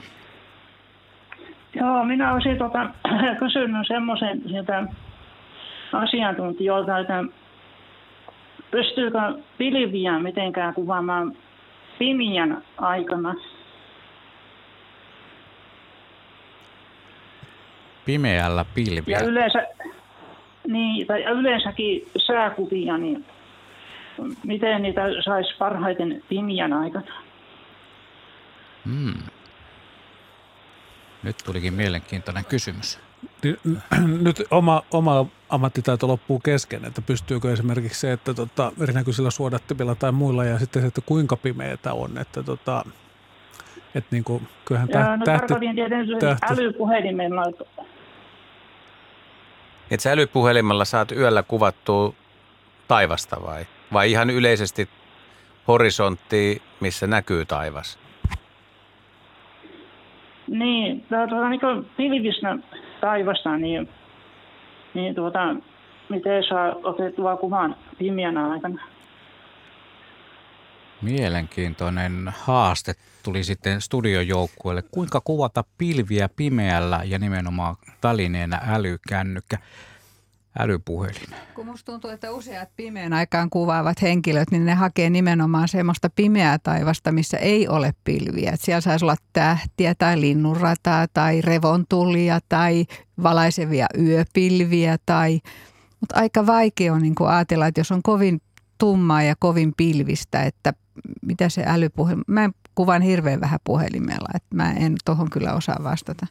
Mutta olisiko JB tuommoinen lyhyt tähtitaivasbriefaus tai revontulibriefaus, että on, on silloinkin aika hämärää tai pimeää. Miten niitä kuvataan? No kyllä niitäkin pystyy kuvaamaan vaikka semmoisella älypuhelimella. Siinä pitää vaan vähän kikkailla. Niissä usein niissä puhelimissa on myös sellaisia manuaaliasetuksia. Toki jos kuvataan vähän pidemmällä valotusajalla, niin ei sitä kyllä kovin helposti myös puhelintakaan pidetä paikallaan, että saa vaikka useamman sekunnin valotuksia. Se voisi olla yksi keino tällaiseen, eli laittaisi puhelimen jonkun asteiselle jalustalle ja sitten etsii sieltä puhelimen ominaisuuksista vähän pidemmän valotusajan. jolla pystyy sit saamaan vähän, vähän tuota enemmän sitten sieltä vaikkapa niitä pilvien muotoja tai jotain sellaisia. Ymmärsin, että Risto nimenomaan haluaisi kuvata pilviä voidakseen lähettää niitä sitten sääkuvina eteenpäin esimerkiksi ilmatieteen laitokselle.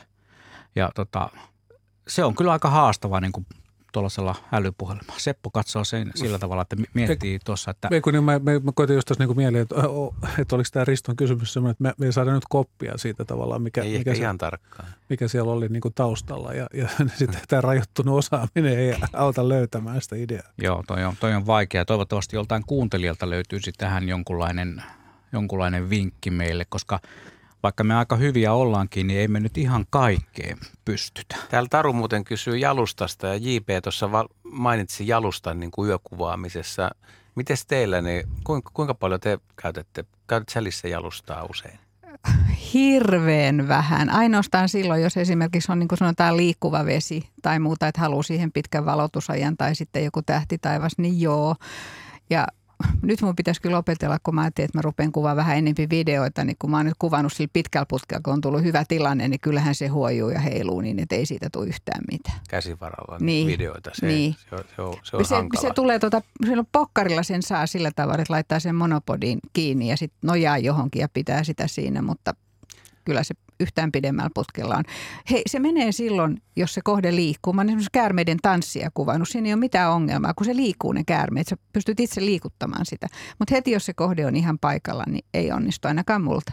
Mutta normioloissa, kun sä ensi keväänäkin lähdet kuvaamaan kyitä, kun ne nousee horroksesta kalliolle, niin sulle ei ole jalustaa. Ei todellakaan. Sä kuvaat ihan käsivaralta. Joo, tuossa on niin hyvät vakaajat sekä putkissa että kamerassa, että ei tarvi.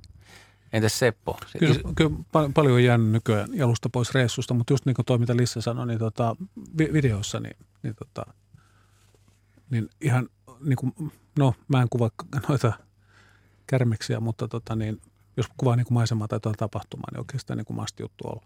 Mutta toi, siis sanotaanko ennen oli, no ei tarvitse mennä kuin kymmenen vuotta taaksepäin, se jalusta oli aina mukana.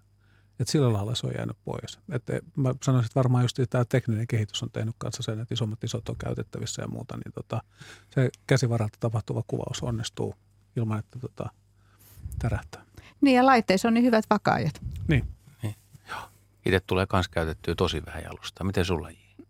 No va- vakaaja, vakaaja ei paljon auta silloin, kun ollaan kuvataan y- yötaivasta. Yötaivasta, joo. joo. se on eri asia. Mutta mm. tota, Kyllä, mä toki silloin, jos kuvataan vaikka, vaikka revontulia tai tähtitaivasta mm. tai sen tyyppistä, niin silloin se on luonnollinen juttu. Ei siitä tule muuten mitään. Ja olen ihan täsmälleen samaa mieltä siitä, että, että jos video kuvaa, niin kyllä se, kyllä se on aika keljua katsottavaa, jos vähänkään pidemmällä putkella kuvaa. Yritin sitä kuuluisaa jo aiemmin mainittua hiiripöllöä kuvata 600 millisellä ja ottaa siitä pientä videoa, niin eihän sitä – eihän sitä kyllä pitkään vitsi katsoa. Mutta Edes siis itse vaikka Onko sulla, kun sä hiihtelet viikissä nykyään, niin onko sulla jalusta mukana? Ei, ei siis ei sellaisessa niin kuin normaalitilanteessa ei ole koskaan. Vaikka mä oon hankkinut ihan tietoisesti sellaisen kevyen jalustan, joka on jotain hiilikuitua, joka, jota mielellään kuljettaa mukana mieluummin kuin sellaista sellaista umpirautaista järkälettä, jota ei,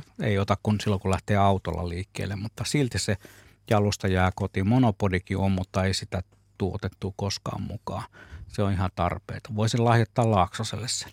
Mulla on monopodi, mutta se on autotallissa ja mä en ole käyttänyt sitä pitkään aikaa. Mulla on useita jalustoja, joita myöskään en ole käyttänyt kovin pitkään aikaa. mä kuvaan tosi, tosi paljon käsivaralta ja no tietysti kojussa, jos joskus on, niin kojussahan on usein niin kiinnitys on siinä kojurakenteessa, ettei sielläkään tarvitse jalustaa. Mut, mutta tota, jalustasta olisi hyötyä, jos osaisi kuvata yötaivasta, mutta mä en oikein osaa. Se on mun heikko, heikko lenkki. Ja mä oon nyt tässä suunnitellut ja tämänkin illan aikana, kun on kuunnellut, toi silmätarkennus jäi mulle nyt aika pahasti päälle. tota, mm. Voi olla, että tässä joutuu kamerakauppaan lähtemään, jos joku suosittelee jotain hyvää ja kertoo, että mistä se pitää ostaa. Ja. M- mulla, m- mulla on se ongelma, että tota, joskus, vaikka oli hiilikuitua, niin 15 vuotta sitten tuli hankittua niin kuin varmaan se mallisarja Järeen Kitso voimien tunnossa, mutta tämä 15 niin. vuotta on tehnyt muutakin kuin harmaannuttanut parran, niin se jää nykyään kyllä auton perään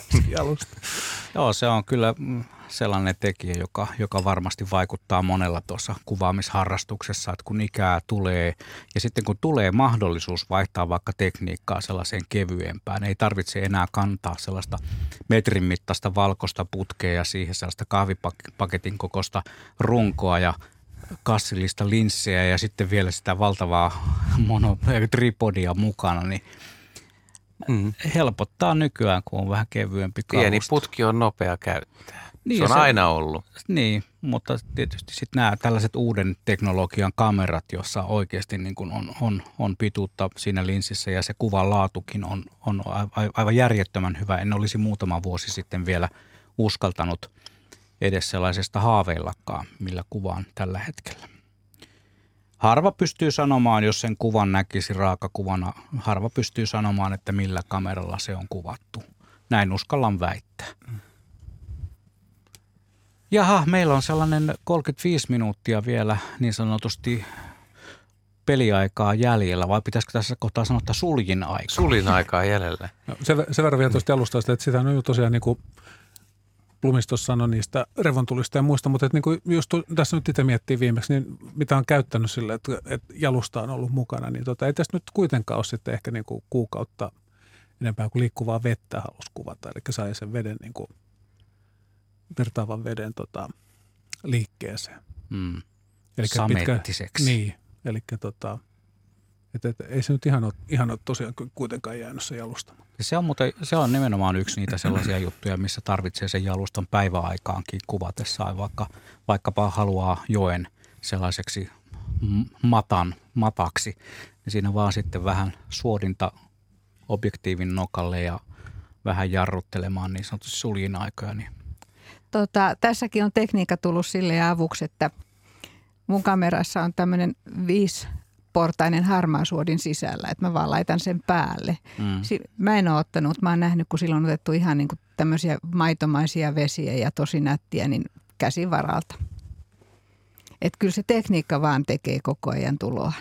Kyllä, kyllä ihmeellisiä asioita kuulee tässäkin lähetyksessä. Ihan alkaa epäilyttää nyt, että teillä kaikilla on vähän paremmat laitteet kuin meikäläisillä, koska kaikilta löytyy jotain tällaisia ominaisuuksia, mistä ei oikein kuulukaan mitään. Yksi asia on sata varma. Meillä kaikilla muilla on varmasti parempi puhelin kuin, älypuhelin kuin sulla, koska se on ihan hirveässä kunnossa. Se mä suosittelen. Mä melkein annan omani sulle, koska se on sun He, puhelin on niin huonossa tämä, tämä, on, tämä on kuitenkin nyt valokuvauslähetys. Joo, joo mutta siinä on se kamera. Ja... Se on muuten halki se linssi siitä edestä. Joo. Sitä mä en uskaltanut sulle näyttää kun mennään näihin, niin. mainittiin nämä älypuhelimet jälleen kerran, niin täytyy sanoa, että tänä päivänä kun katsotte minkä tahansa uuden puhelimen niin sanottua testiä, mikä on tärkeä, kaksi tärkeää asiaa on puhelimessa, älypuhelimessa. Toinen ehdottomasti tärkeä tekijä, millä niitä myydään ja testeissäkin markkinoidaan ihmisille, on kamera.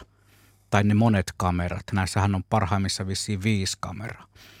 Ja toinen on tietysti akun kesto. Ne on ne kaksi asiaa, jotka merkitsevät. Kukaan ei puhu ikinä siitä, että voiko niillä soittaa, mikä on niin kuin tavallaan puhelimien se perusominaisuus. Mennään johonkin kuvaustilanteeseen. Mä heitän tämän pallon nyt. Seppo, nyt kerrot lyhyesti ja ytimekkäästi, mutta elävästi joku tilanne, milloin sä oot ollut tyytyväinen ja minkälainen kuva on tullut no, ja mit, mitä vaikeuksia siinä no, on? Kun sä puhut tuosta maanläheisyydestä, niin, niin mä voin, voin kertoa sulle, kun mä äsken mainitsin noista viimeisistä kuvauskeikoista, niin todella hieno setti ja niin kuin sessio oli tota noin, niin Uuttojen Itä-Niityllä sinisuahukkoja kuvatessa. Mä olin ihan fyysisesti siellä, siellä tota, Itäniityn keskellä siellä niissä pienissä puskissa ja muuta, niin ihan, ihan niin kuin uppeluuksissa siellä ja odotin, odotin näitä lintuja ja, ja tota, onnistuin hyvin. Odotit sieltä ja sitten lintu tulee ja Joo, lähestyy ja sulla on niin kuin kamera kaikki on valmi, ja, kaikki on niin kuin valmiina. Ja, ja, tota, ja sarja tuli laulaa. Juu. Äänetön. Sekin. Kuinka monta ruutua otit? Äh, siis koko sen päivän aikana? Niin. No varmaan joku, no si, niin no, se ehkä siinä, ei joku 5-6 tuhatta ehkä tuli siinä. Sen päivän aikana? Niin tai sen... Se, 5-6 tuhatta? No suurin piirtein. Tiedätkö kuinka moni kuulija tällä hetkellä on hyvinkin pitää, ymällään? Pitää pitää huonona kuva. huonona ja vähän hulluna. Niin, kun ottaa ku, 6000 kuvaa, niin kyllä sieltä yksi hyvä löytyy. Tuohon kyllä voisi takertua hyvin. Siis jos vertaa niitä entisiä aikoja, vaikka ei tietysti paluuta kannata kaivata, ei mihinkään dia-aikaa ja siihen, mutta silloin rullas oli 36 ruutua. Isossa rullassa. Kyllä. Ja sun piti siinä, jos tuli todella kova tilanne, niin sitten se, sit se rulla meni ja se oli aika kallista ja paljon, se oli 30 kuvaa. Mutta nyt, jos tulee tuommoinen tilanne, niin – Hei, sata, kolmesta 500 ruutuu, jengi vetää ihan hullun lailla, kuuluu, no sun kamerasta, kun sulla on niin hienot kamerat, ei kuulu edes ääntä, mutta mulla kuuluu semmoinen trak, rak, rak, rak, sitten se vähän pakkaa, rak, trak, trak, trak. Mutta mut se ei ole musta, mä, mä en itse tykkää sellaisesta kuvaamisesta. Musta se, musta se on jo vähän rajalla siinä. Se on ihan sama, kun ottaisi video ja sieltä ettiin yhden leikkeen, mikä olisi Sekin niin muuten onnistuu tänä päivänä ihan täydellisesti. Et onkohan toi sarja tuli tehnyt ja sitten se, että tavallaan no tallennustila maksaa, mutta siis että kuvaaminen on ilmasta, niin tekeekö se osasta niin kuin vähän, tekeekö se siitä liian helppoa? mutta se on hirveä, että se läpikäynti sitten kotona. Se on ihan hirveet. Niin, nimenomaan. Voisiko sopia jonkun tuommoisen kuvaustilanteen, jos kimpas lähetään, niin kukaan ei saa kumminkaan ottaa siitä, kun tulee tilanne, niin yli 70 kuvaa sitten siinä pystyisi vähän puntaroimaan, että kuka niin kuin... Yli 70 kuvaa, eli tarkoitat, joku, tar- joku var, varpushaukka lentää siitä hiljalleen yli ja Pöllänen vetää siitä 200 ruutua, sä vedät 100 ruutua, Lisse vetää 74 Aika. ruutua ja mä vedän 12 ruutua. Ja, niin onhan me nyt niin kuin kai sitten kumminkin sit suuresta määrästä voi löytyä joku tarkka. Hei, kyllä se niin vaan on, että kun sulla on iso sarja siinä, niin se on melkein terävä, lähes terävä. Sitten sä yhden valkkaat sieltä, että no toi on aika hyvä. Sitten yhtäkkiä sieltä tulee yksi, joka on ihan kuin veitsen terävä. Sitten kaikki muut lentää.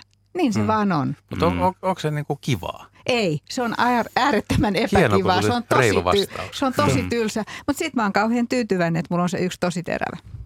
Ja tuossa tota, vielä noissa, kun, nyt kun puhuttiin tuossa, niin tuosta taas tuosta iänikuisesta lintukuvaamisesta, niin useinhan se menee niin, että sä aloitat sen kuvaamisen aivan liian aikaisin. Eli se kohde tulee lähemmäksi koko ajan ja tota, sitten loppupeleissä ne parhaat kuvat on sitten ne ikään kuin monesti ne sarjan viimeiset, että periaatteessa sen koko alkupää voi niin kuin deletoida. Mutta sä et koskaan tiedä, että lentääkö jatkuvasti no sua kohti. joo, ja sitten kun vähän hermostunut. Joo, joo. Ja onneksi tosiaan tuo tallennustila on nykyään huomattavasti edullisempaa kuin ennen silloin, kun joskus aikoinaan tuli ostettua 512 megabittinen äh, kovalevy, josta olin suunnattoman ylpeä. Se maksoi mm, neljäsosan mun kuukausipalkasta. 512 megaa, siihen olisi mennyt nyky ehkä sellainen 20, 25 kuvaa. niin kuinka mä rupesin laskemaan, että kuinka monta kuvaa sekunnissa kamera ottaa, kuinka monen sekunnin kuvat siihen kovaan levylle ja se olisi ollut sitten täynnä. Hei, mennään eteenpäin näistä teknisistä asioista. Otetaan lähetykseen mukaan Pirkko. Terve. Hei. Käsitin, että sulla on sellainen kuvauskohde, joka, joka, josta ei tarvitse kuvata tuhatta kuvaa, koska ne ei mene hirveän kovaa vauhtia, vai kuinka? Joo, ei, ei tarvitse tuhatta kuvaa, mutta tota niin, ää, saatan kyllä kuvata puhelimen muistin täyteen kuvia, jos oikein hurahtaa sienikuvaukseen. Okei. Okay. Niin, haluaisitko jotain tästä aiheesta kysyä vai antaa kenties kuuntelijoille vinkkiä? Ää, no, ää, Voin kertoa tuota, niin, tällaisen, että neti, netistä löytyy sellainen palvelu kuin e-naturalist. Ää, ää, no su, suomeksi on tämmöinen kuin inaturalist.laji.fi-sivusto, mutta se on tämmöinen kansainvälinen, kansainvälinen luonto ää, harrastajien ja ammattilaisten yhteisö. Ja tota, tänä syksynä on liittynyt siihen ja yleensä kerään sieniä niin kuin syötäväksi, mutta tämä syksy on mennyt enemmän siihen, että kerään sekä syötäviä sieniä, mutta vielä enemmän olen kerännyt niitä luontokuvia ja laittanut ne tänne. tänne. Tämä on vähän niin kuin tämmöinen ikään kuin luonto luontosomee, luontosomee niin tota, mm, tunnistettavaksi ja tie, tieteen käyttöön ja, ja, ja monenlaiseen tarkoitukseen. Hmm, toi, toi, on muuten, toi on muuten ihan hyvä pointti, että niitä omia kuvia voi myös pistää sitten muulla, muuallekin jakeluun kuin, kuin sinne sosiaaliseen mediaan, eli ikään kuin lahjoittaa ne tieteelle. Hmm. Niin, just, aivan. Ja, ja siinä on tosiaan niin, niin kuin kansainvälinen yhteisö, että esimerkiksi Viitasaarella kuvasin kultahelokan kannolla. Ja tota, mm, en ollut ikinä ennen nähnyt sellaista sientä ja laitoin sen sinne e-naturalis-palveluun ja tutkin asiaa sen verran itse, että päädyin kultahelokka tunnistukseen, mutta tota, ää, pari päivää sitten niin kukaan muu ei ollut vahvistanut sitä eikä kommentoinut sitä mun tunnistusta, niin sitten ää, etsin netistä henkilön, joka oli tunnistanut he, kulta, kulta helokoita muualla maailmassa ja laitoin, ää, laitoin, pyysin apua ja heti sain vahvistuksen, että kyllä se on hieno keltainen kultahelokka. Joo, tämä oli, tämä oli myös mielenkiintoinen soitto ja Pirkko, kiitoksia soitosta. Tosiaan noita kuvia voi laittaa monenlaisiin paikkoihin. Aika paljon niitä tosiaan tänä päivänä laitetaan sinne sosiaaliseen mediaan, mutta näitä vaihtoehtopaikkoja on myös muita. Jos sattuu vaikka saamaan, saimaan Norpasta kuvan, niin tuota, sellaisen voi laittaa vaikka sitten tuonne Itä-Suomen yliopiston Norppa-galleriaan – sekin menee sitten ikään kuin oikeaan paikkaan ja ehkä jälkipolvillekin talteen. Tota, mä olisin tässä vielä ottanut sellaisen asian, että tuossa Instassa on myöskin tämmöisiä tunnistusryhmiä, että niin kuin perhos, perhosharrastajille on yksi ja sitten on ötökät on yksi ja siellä on paljon muutakin.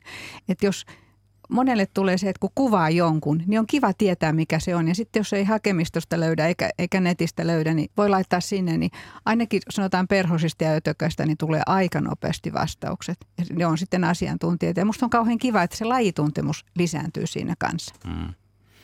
Kyllä, kyllä. Tässä Totta. kohtaa voisin muistuttaa tästä Yle Luonnon Insta jutusta, kun äsken puhuttiin näistä somekuvista, niin niistä Insta-kuvista siellä on galleria, josta löytyy, montako näitä nyt sitten olikaan näitä kuvia, niin Yle, Yle Luonto Instagramissa, sieltä se Insta, Insta-story, eli kun klikkaa tätä Yle Luonnon logoa, tunnuskuvaa, niin sieltä löytyy sitten tämä kuva. Tässä on tällainen kuva, jossa on ruskakuva, mutta on myös lunta. Juha tykkää Joo. siitä kuvasta. On, se on hieno kuva. Ja on tämä siilikuvakin. Täällä on tämmöinen siili, mikä on, on, on tuota... Siinäkin on vähän tuollainen rus, ruskaa. Ja, ja joo, ala, alapuolella, joo, se on hieno. Sitten on tuollainen perinteinen revontulikuva. Missähän tämä muuten kuvattu? Tunnistatko, tunnistatko tuon, onko tuo Saana? Saattaa muuten olla. Eli Kilpisjärvellä. Sitten on usvaiset Laulujoutsenet. Laulujoutsenet. Pastilisävyt, eikö niin li- Joo, mä katselin niitä kanssa, niin se jotenkin puhutteli. Joo, se on tommonen, tommonen hieno. Sitten on siluetti, loikkaava kauris, joku kauris. kauris. Oliko tämä Seppo sun mieleen? Joo. Se on oikein, oikein mainio. Li, Lissa on meillä tota, no, niin toi, mikä, mikä se oli? So, so, sorkkeli, snorkkeli, snorkkeli vastaava. Snorkkeli vastaava. Niin. Joo. Sitten on lisää joutsen kuvia, tällainen lentävä joutsen, joka viistää, siivet viistää hienosti tota veden pintaa. Lissi Pe- käytti peili, peilisanoja tuosta. Joo, Joo siis monta kertaa hän kuvista tulee tosi kivoja, kun saa sen peilin Joo. siihen mukaan. Sitten on perinteinen tällainen ketun pentujen kuva. Ketunpennut tuossa ovat joidenkin kukkasten äärellä aika, aika perinteinen. Käykää katsomassa ja antakaa omia ääniä näille. Nousko teille joku näistä kuista sille ylitse muiden vai, vai oliko kaikki kivoja? Ei, ei sanota ihan kivoja, koska siinä kulkee mun mielestä vähän vaarallinen klangi. Mutta Mut mennäänkö tässä nyt taas vähän tähän niin kuin kisatunnelmaan, jos ruvetaan vertailemaan? Ja sitten ylipäätään, niin kuin, miten, miten Seppo on osallistunut ja palkittu. Oletko se ollut noissa vuoden luontokuvakisoissa tai, tai osallistunut mä... luontokuvaan tai arvostelet sä kuvia, haluaisit sä olla tuomari mielellään vai? No mulle on tarjottu sitä yksi vuosi, mutta mulla ei ollut aikaa, silloin oli niin monta projektia, mutta mun, mä käytän mun kuvia eri tavalla. Mä yritän suojella niillä luontoa. Eli mä yritän käyttää niissä sellaisissa paikoissa, että ihmiset huomaisivat, kuinka hieno luonto meillä on. Ja sitten mä liitän siihen aina tekstin. Se on niin kuin vähän sama, että musta sillä kuvaamisella täytyisi aina olla joku tarkoitus. Me ollaan tehty näyttelyitä ja ollaan tota pari kirjaa laitettu ja on kuvia sinne, kuvia tänne. Ja musta tuntuu, että monelle, kun ne löytäisi sen oman juttunsa, niin siitä tulee paljon mielekkäämpää. Joku kerää lintuja, että kuinka monta lintua on kuvannut, joku kuvaa kuinka monta perhosta on kuvannut. Pääasia, että siinä olisi musta joku tavoite, niin se tekee sen vielä monipuolisemmaksi ja päämäärälliseksi. Miten se, onko kiva olla tuomarina? Se, mulla ei ole kokemusta siitä. Eikö? ei. Kai jonkunnäköinen tuomari on jossain ollut. Mä yritän välttää sitä tilannetta. Voi huudella puskista sitten. Niin. No leikki, leikki. Mutta no, toi kuvaaminen siis kilpailun mielessä, niin sehän on joillekin, niin kuin, ei varmaan sellaista lajia olekaan, mitä tahansa harrastelajia, jossa ei kilpailtaisi ja luontokuvaus nyt ei todellakaan tee tässä kohtaa poikkeusta. Suomalaiset on muuten varsin kovia kansainvälisissäkin luontokuvakilpailuissa. Hyvin menestyksekkäitä. Johtuuko se siitä, että meillä on ihan älyttömän paljon luontokuvaajia ja sitten porukkaa vielä tosi hyvin? Taitaa olla Suomessa peräti, olisiko maailman parhaiten järjestäytynyt, ainakin asu tuohon ka- ka- kansamme määrään verrattuna. Joo siis taitaa olla niin kuin ainakin Pohjoismaiden suurin tämä meidän Suomen SLV, Suomen mm. valokuva. tota, on, on, ja itse joskus, ei uppouduta tuohon järjestömaailmaan hirveästi, mutta joskus itse toimin semmoisessa järjestössä, mikä oli tämmöinen niin kuin kansainvälinen luontokuvajärjestö, jossa esimerkiksi oli edustettuna muun muassa tämä meidän SLV ja, ja tota, ammattiluontokuvaajatkin, niin tota, kyllä se huomasi siellä, että esimerkiksi vaikka Isossa Britanniassa tai muualla, niin ne järjestöt on huomattavasti pienempiä kuin tota, mitä sitten taas niin kuin Suomi edusti. Meillä on ehkä pikkusen myös etuna se, että tämä on hieno, täällä on, meillä on tosi hieno luonto, no mä, menisin, no mä menisin just sanoa sitä. Meillä on ja, vuodenajat ja joo, talvikin vielä ainakin Pohjois-Suomessa. Joo, ja lumi, lumi kans, kansainvälisessä kilpailussa on edelleen niin kuin valttia. Mm, nimenomaan. Napataan tähän kohtaan yksi soittajan mukaan. Kello on 18 minuuttia vaille kahdeksan. Tuomas on Oulusta meidän seuraava soittajamme. Terve. Terve, terve. No niin, minkälaista meininkiä sulla? Öö, mä hieman alustan. Mä tein joskus, olisikohan 2000-luvun alussa aloittanut valokuvaamisen digipokkareilla ja sitten tota, niin, sen jälkeen meni useampi vuosi, tota, kun ostin sitten ensimmäisen jär, järjestelmäkameran ja sitten se, kyllä täytyy sanoa, että itse on vähän niin kuin Laaksosen Juhan kanssa samoilla linjoilla, että minusta tämä nyky niin kuin teknologia on vähän syönyt niin kuin sitä motivaatiota jollain tavalla omasta kuvaamisesta, kun se räjähti siinä vaiheessa, että tuli niin kuin varmaan 5-7 vuotta kuvattua todella paljon ja nyt tässä on joku aika. Meni pari vuotta, ettei ole kunnolla löytynyt enää oikein motivaatiota kuvaamiseen.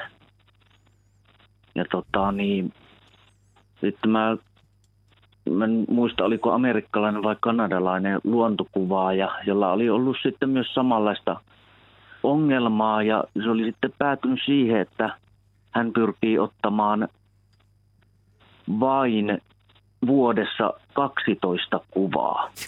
Ja oli löytänyt sillä tavalla sitten tota niin, motivaatio uudestaan luontokuvaamiseen.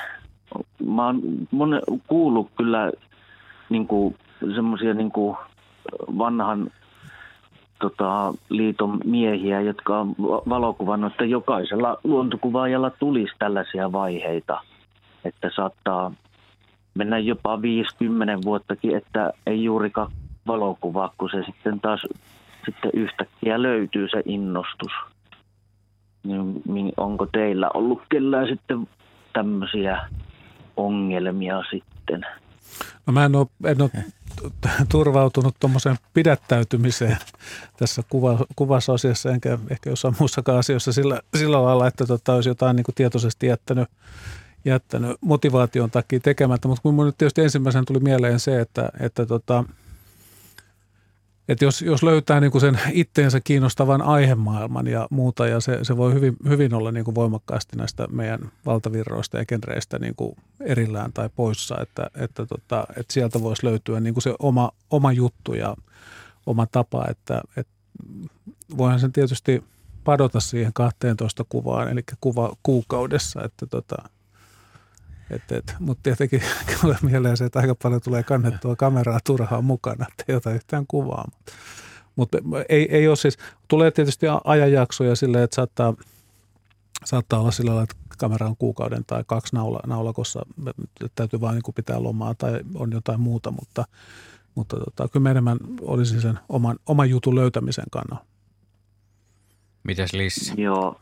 No mä kuvaan tosi paljon – ja mä oon niin kuin varmaan ratkaissut tämän sillä tavalla, että mä oon löytänyt semmoisia omia kohteita. Ja sitten kun mä löydän ne omat kohteet, niin mitä enempi mä niitä kuvaan ja mitä enempi mä katson, miten ne eläimet elää, niin sen enempi mä opin. Ja ne on semmoisia juttuja, mitä ei löydy mistään kirjoista. Ne pitää nähdä. Ja sitten tulee hirveän riemukas olo, kun toi tekee jotain outoa. Minkä takia? Sitten mä näen vähän ajan kuluttua, toikin tekee sitä samaa outoa. Miksi? Sitten kun mä tiedän, että miksi se tekee sen, kyllä tuntuu mukavalta.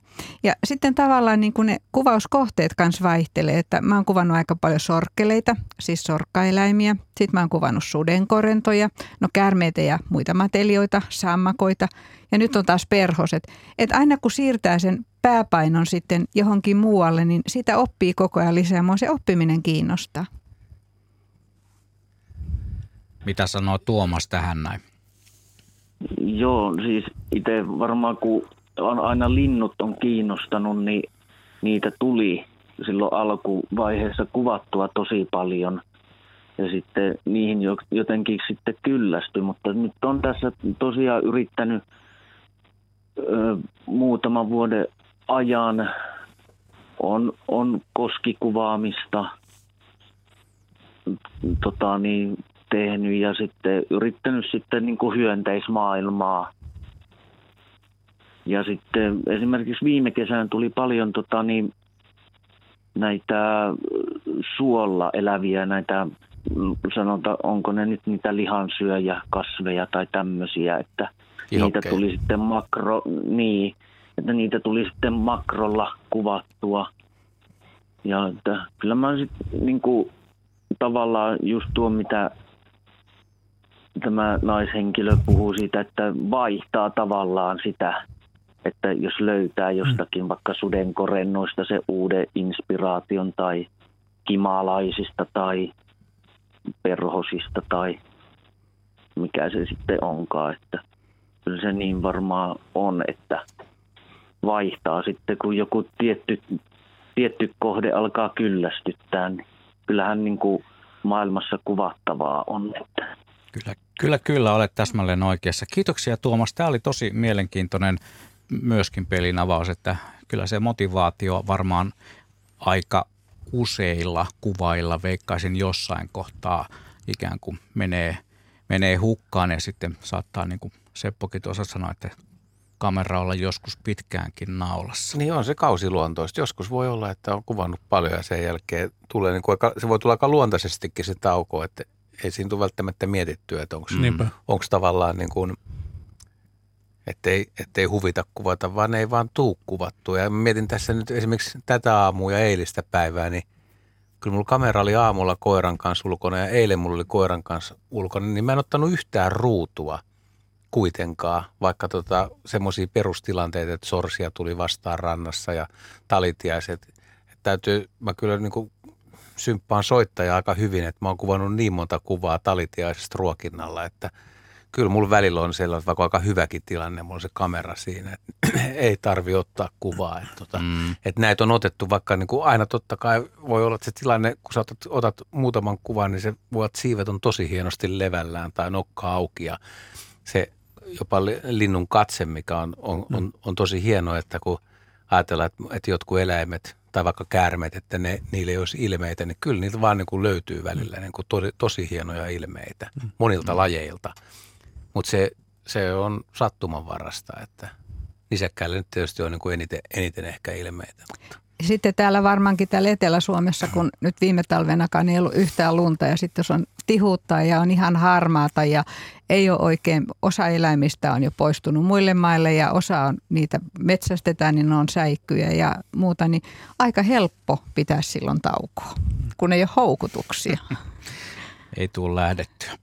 Hei, otetaan kohta seuraava soittajan mukaan lähetykseen, mutta on pakko erään kuuntelijan lähettämä kysymys, joka tavallaan liittyy tuohon äskeiseen Tuomaksen motivaatiokateessa juttuun. Hän kysyy, että kertokaapa kokemus siitä kuvasta, joka jäi ottamatta jostain syystä. Onko, oletteko törmänneet Lissi? Voi, vaikka kuinka monta kertaa. Tämä on hirveän vanha juttu, mutta mä olin tuolla Jussarössä Mä olin varmaan pari viikkoa siellä ja siellä oli siihen aikaan valkohäntäkauriita aika paljon. Ja siellä oli yksi semmoinen, oli tosi upeat sarvet. Ja se vältteli mua koko ajan. Ja sitten oli vielä niin kuin viimeinen, viimeinen päivä, kun mä olin siellä, mä ehdin mennä sinne rannalle, niin tota, istuin ja kattele ja sitten ne isot sarvet näkyy sieltä puskien takana. Ja ennen kuin mä sain kameran siihen suuntaan, niin niitä ei enää ollut. Sen pituinen se. Hm. Seppo. Mä oon saattanut jopa kertoa että joskus aikaisemmin, mutta se niin, jäänyt niin elävästi mieleen. Tämä on, tämä on nyt kojussa tapahtunut tilanne, mutta tota, oli hieno, hieno talvikeli ja tota, mä kuvasin ahmaa ja sitten mä harmiksen, niin se ahma lähti jolkottamaan aika hyvää ravia poispäin ja tota, mä lakkasin ikään kuin seuraamasta sitä pakenevaa tai poistuvaa ahmaa sitten kameran läpi ja tota, sitten mä kattelin siitä tähystysluukusta ja takaikkunasta, mikä se on, niin tota, sen ahman perään ja kuinka ollakaan, niin korppi syöksy tämän ahman niin kuin niin kuin korpeilla on tapana tehdä, että ne kiusaa, kiusaa toisia siellä, niin tämä ahma pomppasi ja kierähti ilmaan sille todella hienosti ja teki semmoisen kynttiläpyörähdyksen jatkomatkaan. Okay. Se oli hieno nähdäkin, mutta tota, nykyään mä poistuvaa ahmaa seuraa kyllä ihan toisella tavalla. Tämä kuuntelija, joka tämän viestin laittoi, niin hän kirjoitti vielä tähän loppuun, että muistikuvatkin on tärkeitä. Eli todistit kyllä, juuri kyllä. Seppo tämän, että sä muistat sen ikuisesti sen, sen hetken. Joo, enkä mitenkään, niin kuin, ei missään nimessä, niin kuin, niin kuin, nyt sillä niin voi hyvin nauraa. Kyllä se hetken mm. aikaa silloin niin kuin, ensimmäiset 50 minuuttia jurppi, mutta. Mm. Hyvä, hyvä. Toi oli oikeasti mainio kysymys. Otetaan sitten vielä yksi soittaja mukaan lähetykseen. Kello on kahdeksan minuuttia vaille kahdeksan ja linjalla on Veijo Tampereelta. Terve Veijo. Terve, terve. No niin, missä mennään? No, kiitos, hyvästä, kiitos hyvästä ohjelmasta. Tota, monenkin asian tuossa mietiskelin ja tartuin, kun on on tota, sitä ikäluokkaa, kun kuvattiin kuuskutosella ja kuvat tehtiin Pimiössä, mutta tota, mutta toi yksi, mikä jäi mietityttään, ää, Liisa, eikö niin? Ei kun Lisse. Lisse, okei, okay, mm. ante. Ähm, mutta siitä, siitä tota, miten, siis se yht, yhteisöllisyys, sä mainitsit siitä, mutta sitten se jäi jotenkin pajaksi. Niin mun oma kokemus on kuitenkin siitä, että sillä kuvaajaksi ää, kehittymisessä ähm, niin se yhteisö on, on ihan hillittömän tärkeässä roolissa. Ja, ja en tiedä, ajaako someyhteisöt tällä hetkellä sen asian veikkaan, että ei, koska se, että silloin, silloin kun sä oot niin kuin kun sulla on porukka ja te voitte keskenään keskustella ja katsoa kuvia, miettiä yhdessä, saada sitä välitöntä palautetta siitä, niin se on mulle ainakin itselle ollut semmoinen niin kuin kaikkein, ähm, sanotaan nyt merkityksellisen tie sen kuvan sisällön kannalta. tekniset jutut tulee sitten omia, omia latujaan, mutta et, et niin kuin sen sisällön kannalta niin se semmoinen oman yhteisön löytäminen tänä aikana, varmaan näitä ryhmiä ei kauheasti kyllä suosita, mutta tämä ei ole ikuista. Et, et semmoisen, sitä painotusta mä niin, kyllä hakisin niin kuin semmoisen kehittyvän kuvaajan.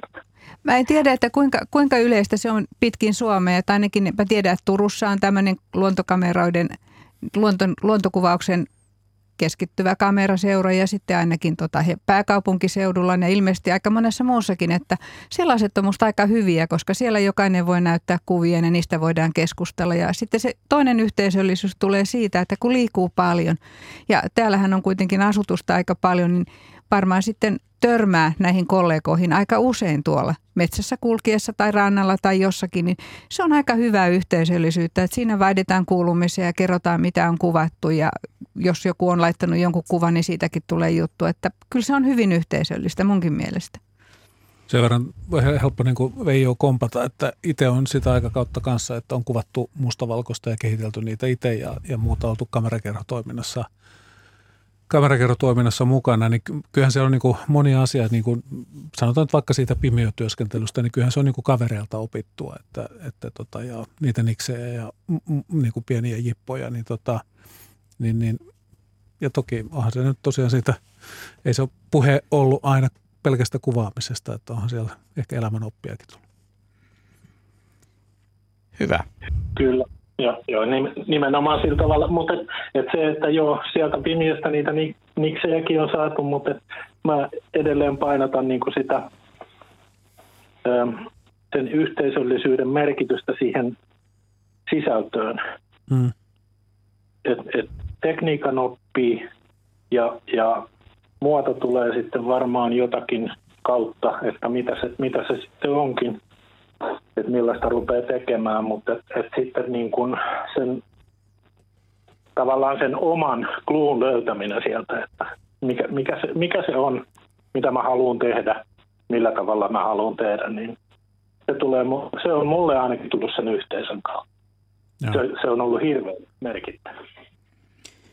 Kiitoksia Veijo. Tämä oli paljon ajatuksia herättävä ja tämän lähetyksen viimeinen soitto ollaan siinä hetkessä, että meillä on kolmisen minuuttia aikaa niin sanotusti klousata homma. Yksi asia, mistä ei ole puhuttu, niin ehkä sen tähän loppuun on hyvä ottaa nyt, kun osassa Suomea on jo talvia, eteläänkin se yrittää tässä hiljalleen tulla ja kelit kylmenee, on lintuja, on nisäkkäitä, on monia, jotka joutuu selviytymään talvesta ja on aika, aika lailla se päivän aikana pitää etsiä ruokaa, että selviää siitä talviyöstä, niin tämä valokuvaaminen julkisilla paikoilla, niin kutsuttuja julkisia eläimiä, pöllöjä tai tämmöisiä suosikkilintuja, niin tässä on nyt se kuvaajien myös etiikka ja vastuu. Että pitää olla kyllä aika skarppi, että ymmärtää, että mitä kuvaa ja missä kuvaa ja keiden kanssa. Että, että siellä ryhmässä pitää olla myös johtaja, joka johtaa sitten näitä ehkä kokemattompia kuvaajia, että ei häiritä lintuja. Eikö niin? Joo, toi on ihan totta. No kyllä joo, siis ne, tämähän on se vaaran paikka, lyhyt talvipäivä ja ehkä vähän harvinaisempi lintu ja se ruokailupäivän aikana estyy ja sitten voi tuho käydä yöllä.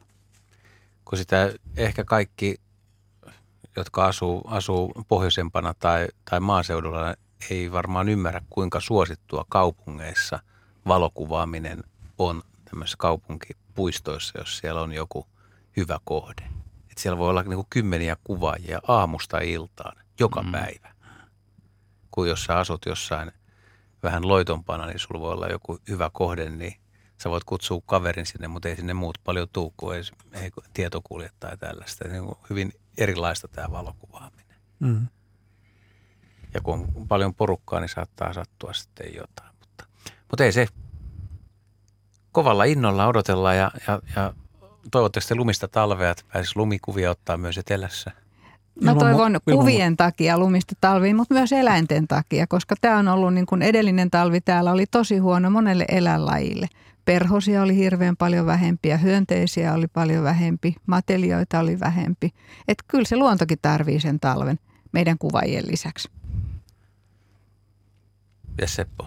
Joo, ehdottomasti. Paljon, paljon lunta ja kylmää. Sä kestät hyvin joo, joo, joo. näitä karuja olosuhteita. Joo, joo. Ja mä tykkään talvesta ja talvenvalosta ja muuta. Että. Joo, Kyllä. Tämä oli Näin. taas tällä kertaa tässä ja meillä oli hyvä tiimi jälleen kerran täällä, täällä tota, hommaa hoitamassa Lisse Tarnanen, Seppo Pöllänen ja Kaima Laaksonen tuossa myös valokuvauksessakin hyvin ansioitunut henkilö, niin kuin me kaikki olemme täällä. Itseäni voin yrittää tästä listalta poistaa, mutta kuitenkin aina tulee otettua kaikenlaisia kuvia. Kiitoksia teille ja kiitokset kuuntelijoille. Ihan älytön määrä tuli jälleen kerran noita viestejä, monenlaisia kysymyksiä jäi varmasti paljon käsittelemättä. Joku sanoi, että pitäisi tehdä erillinen sellainen tähtikuvaus, työtaivaan kuvausilta. Tämä pistettäköön korvan taakse.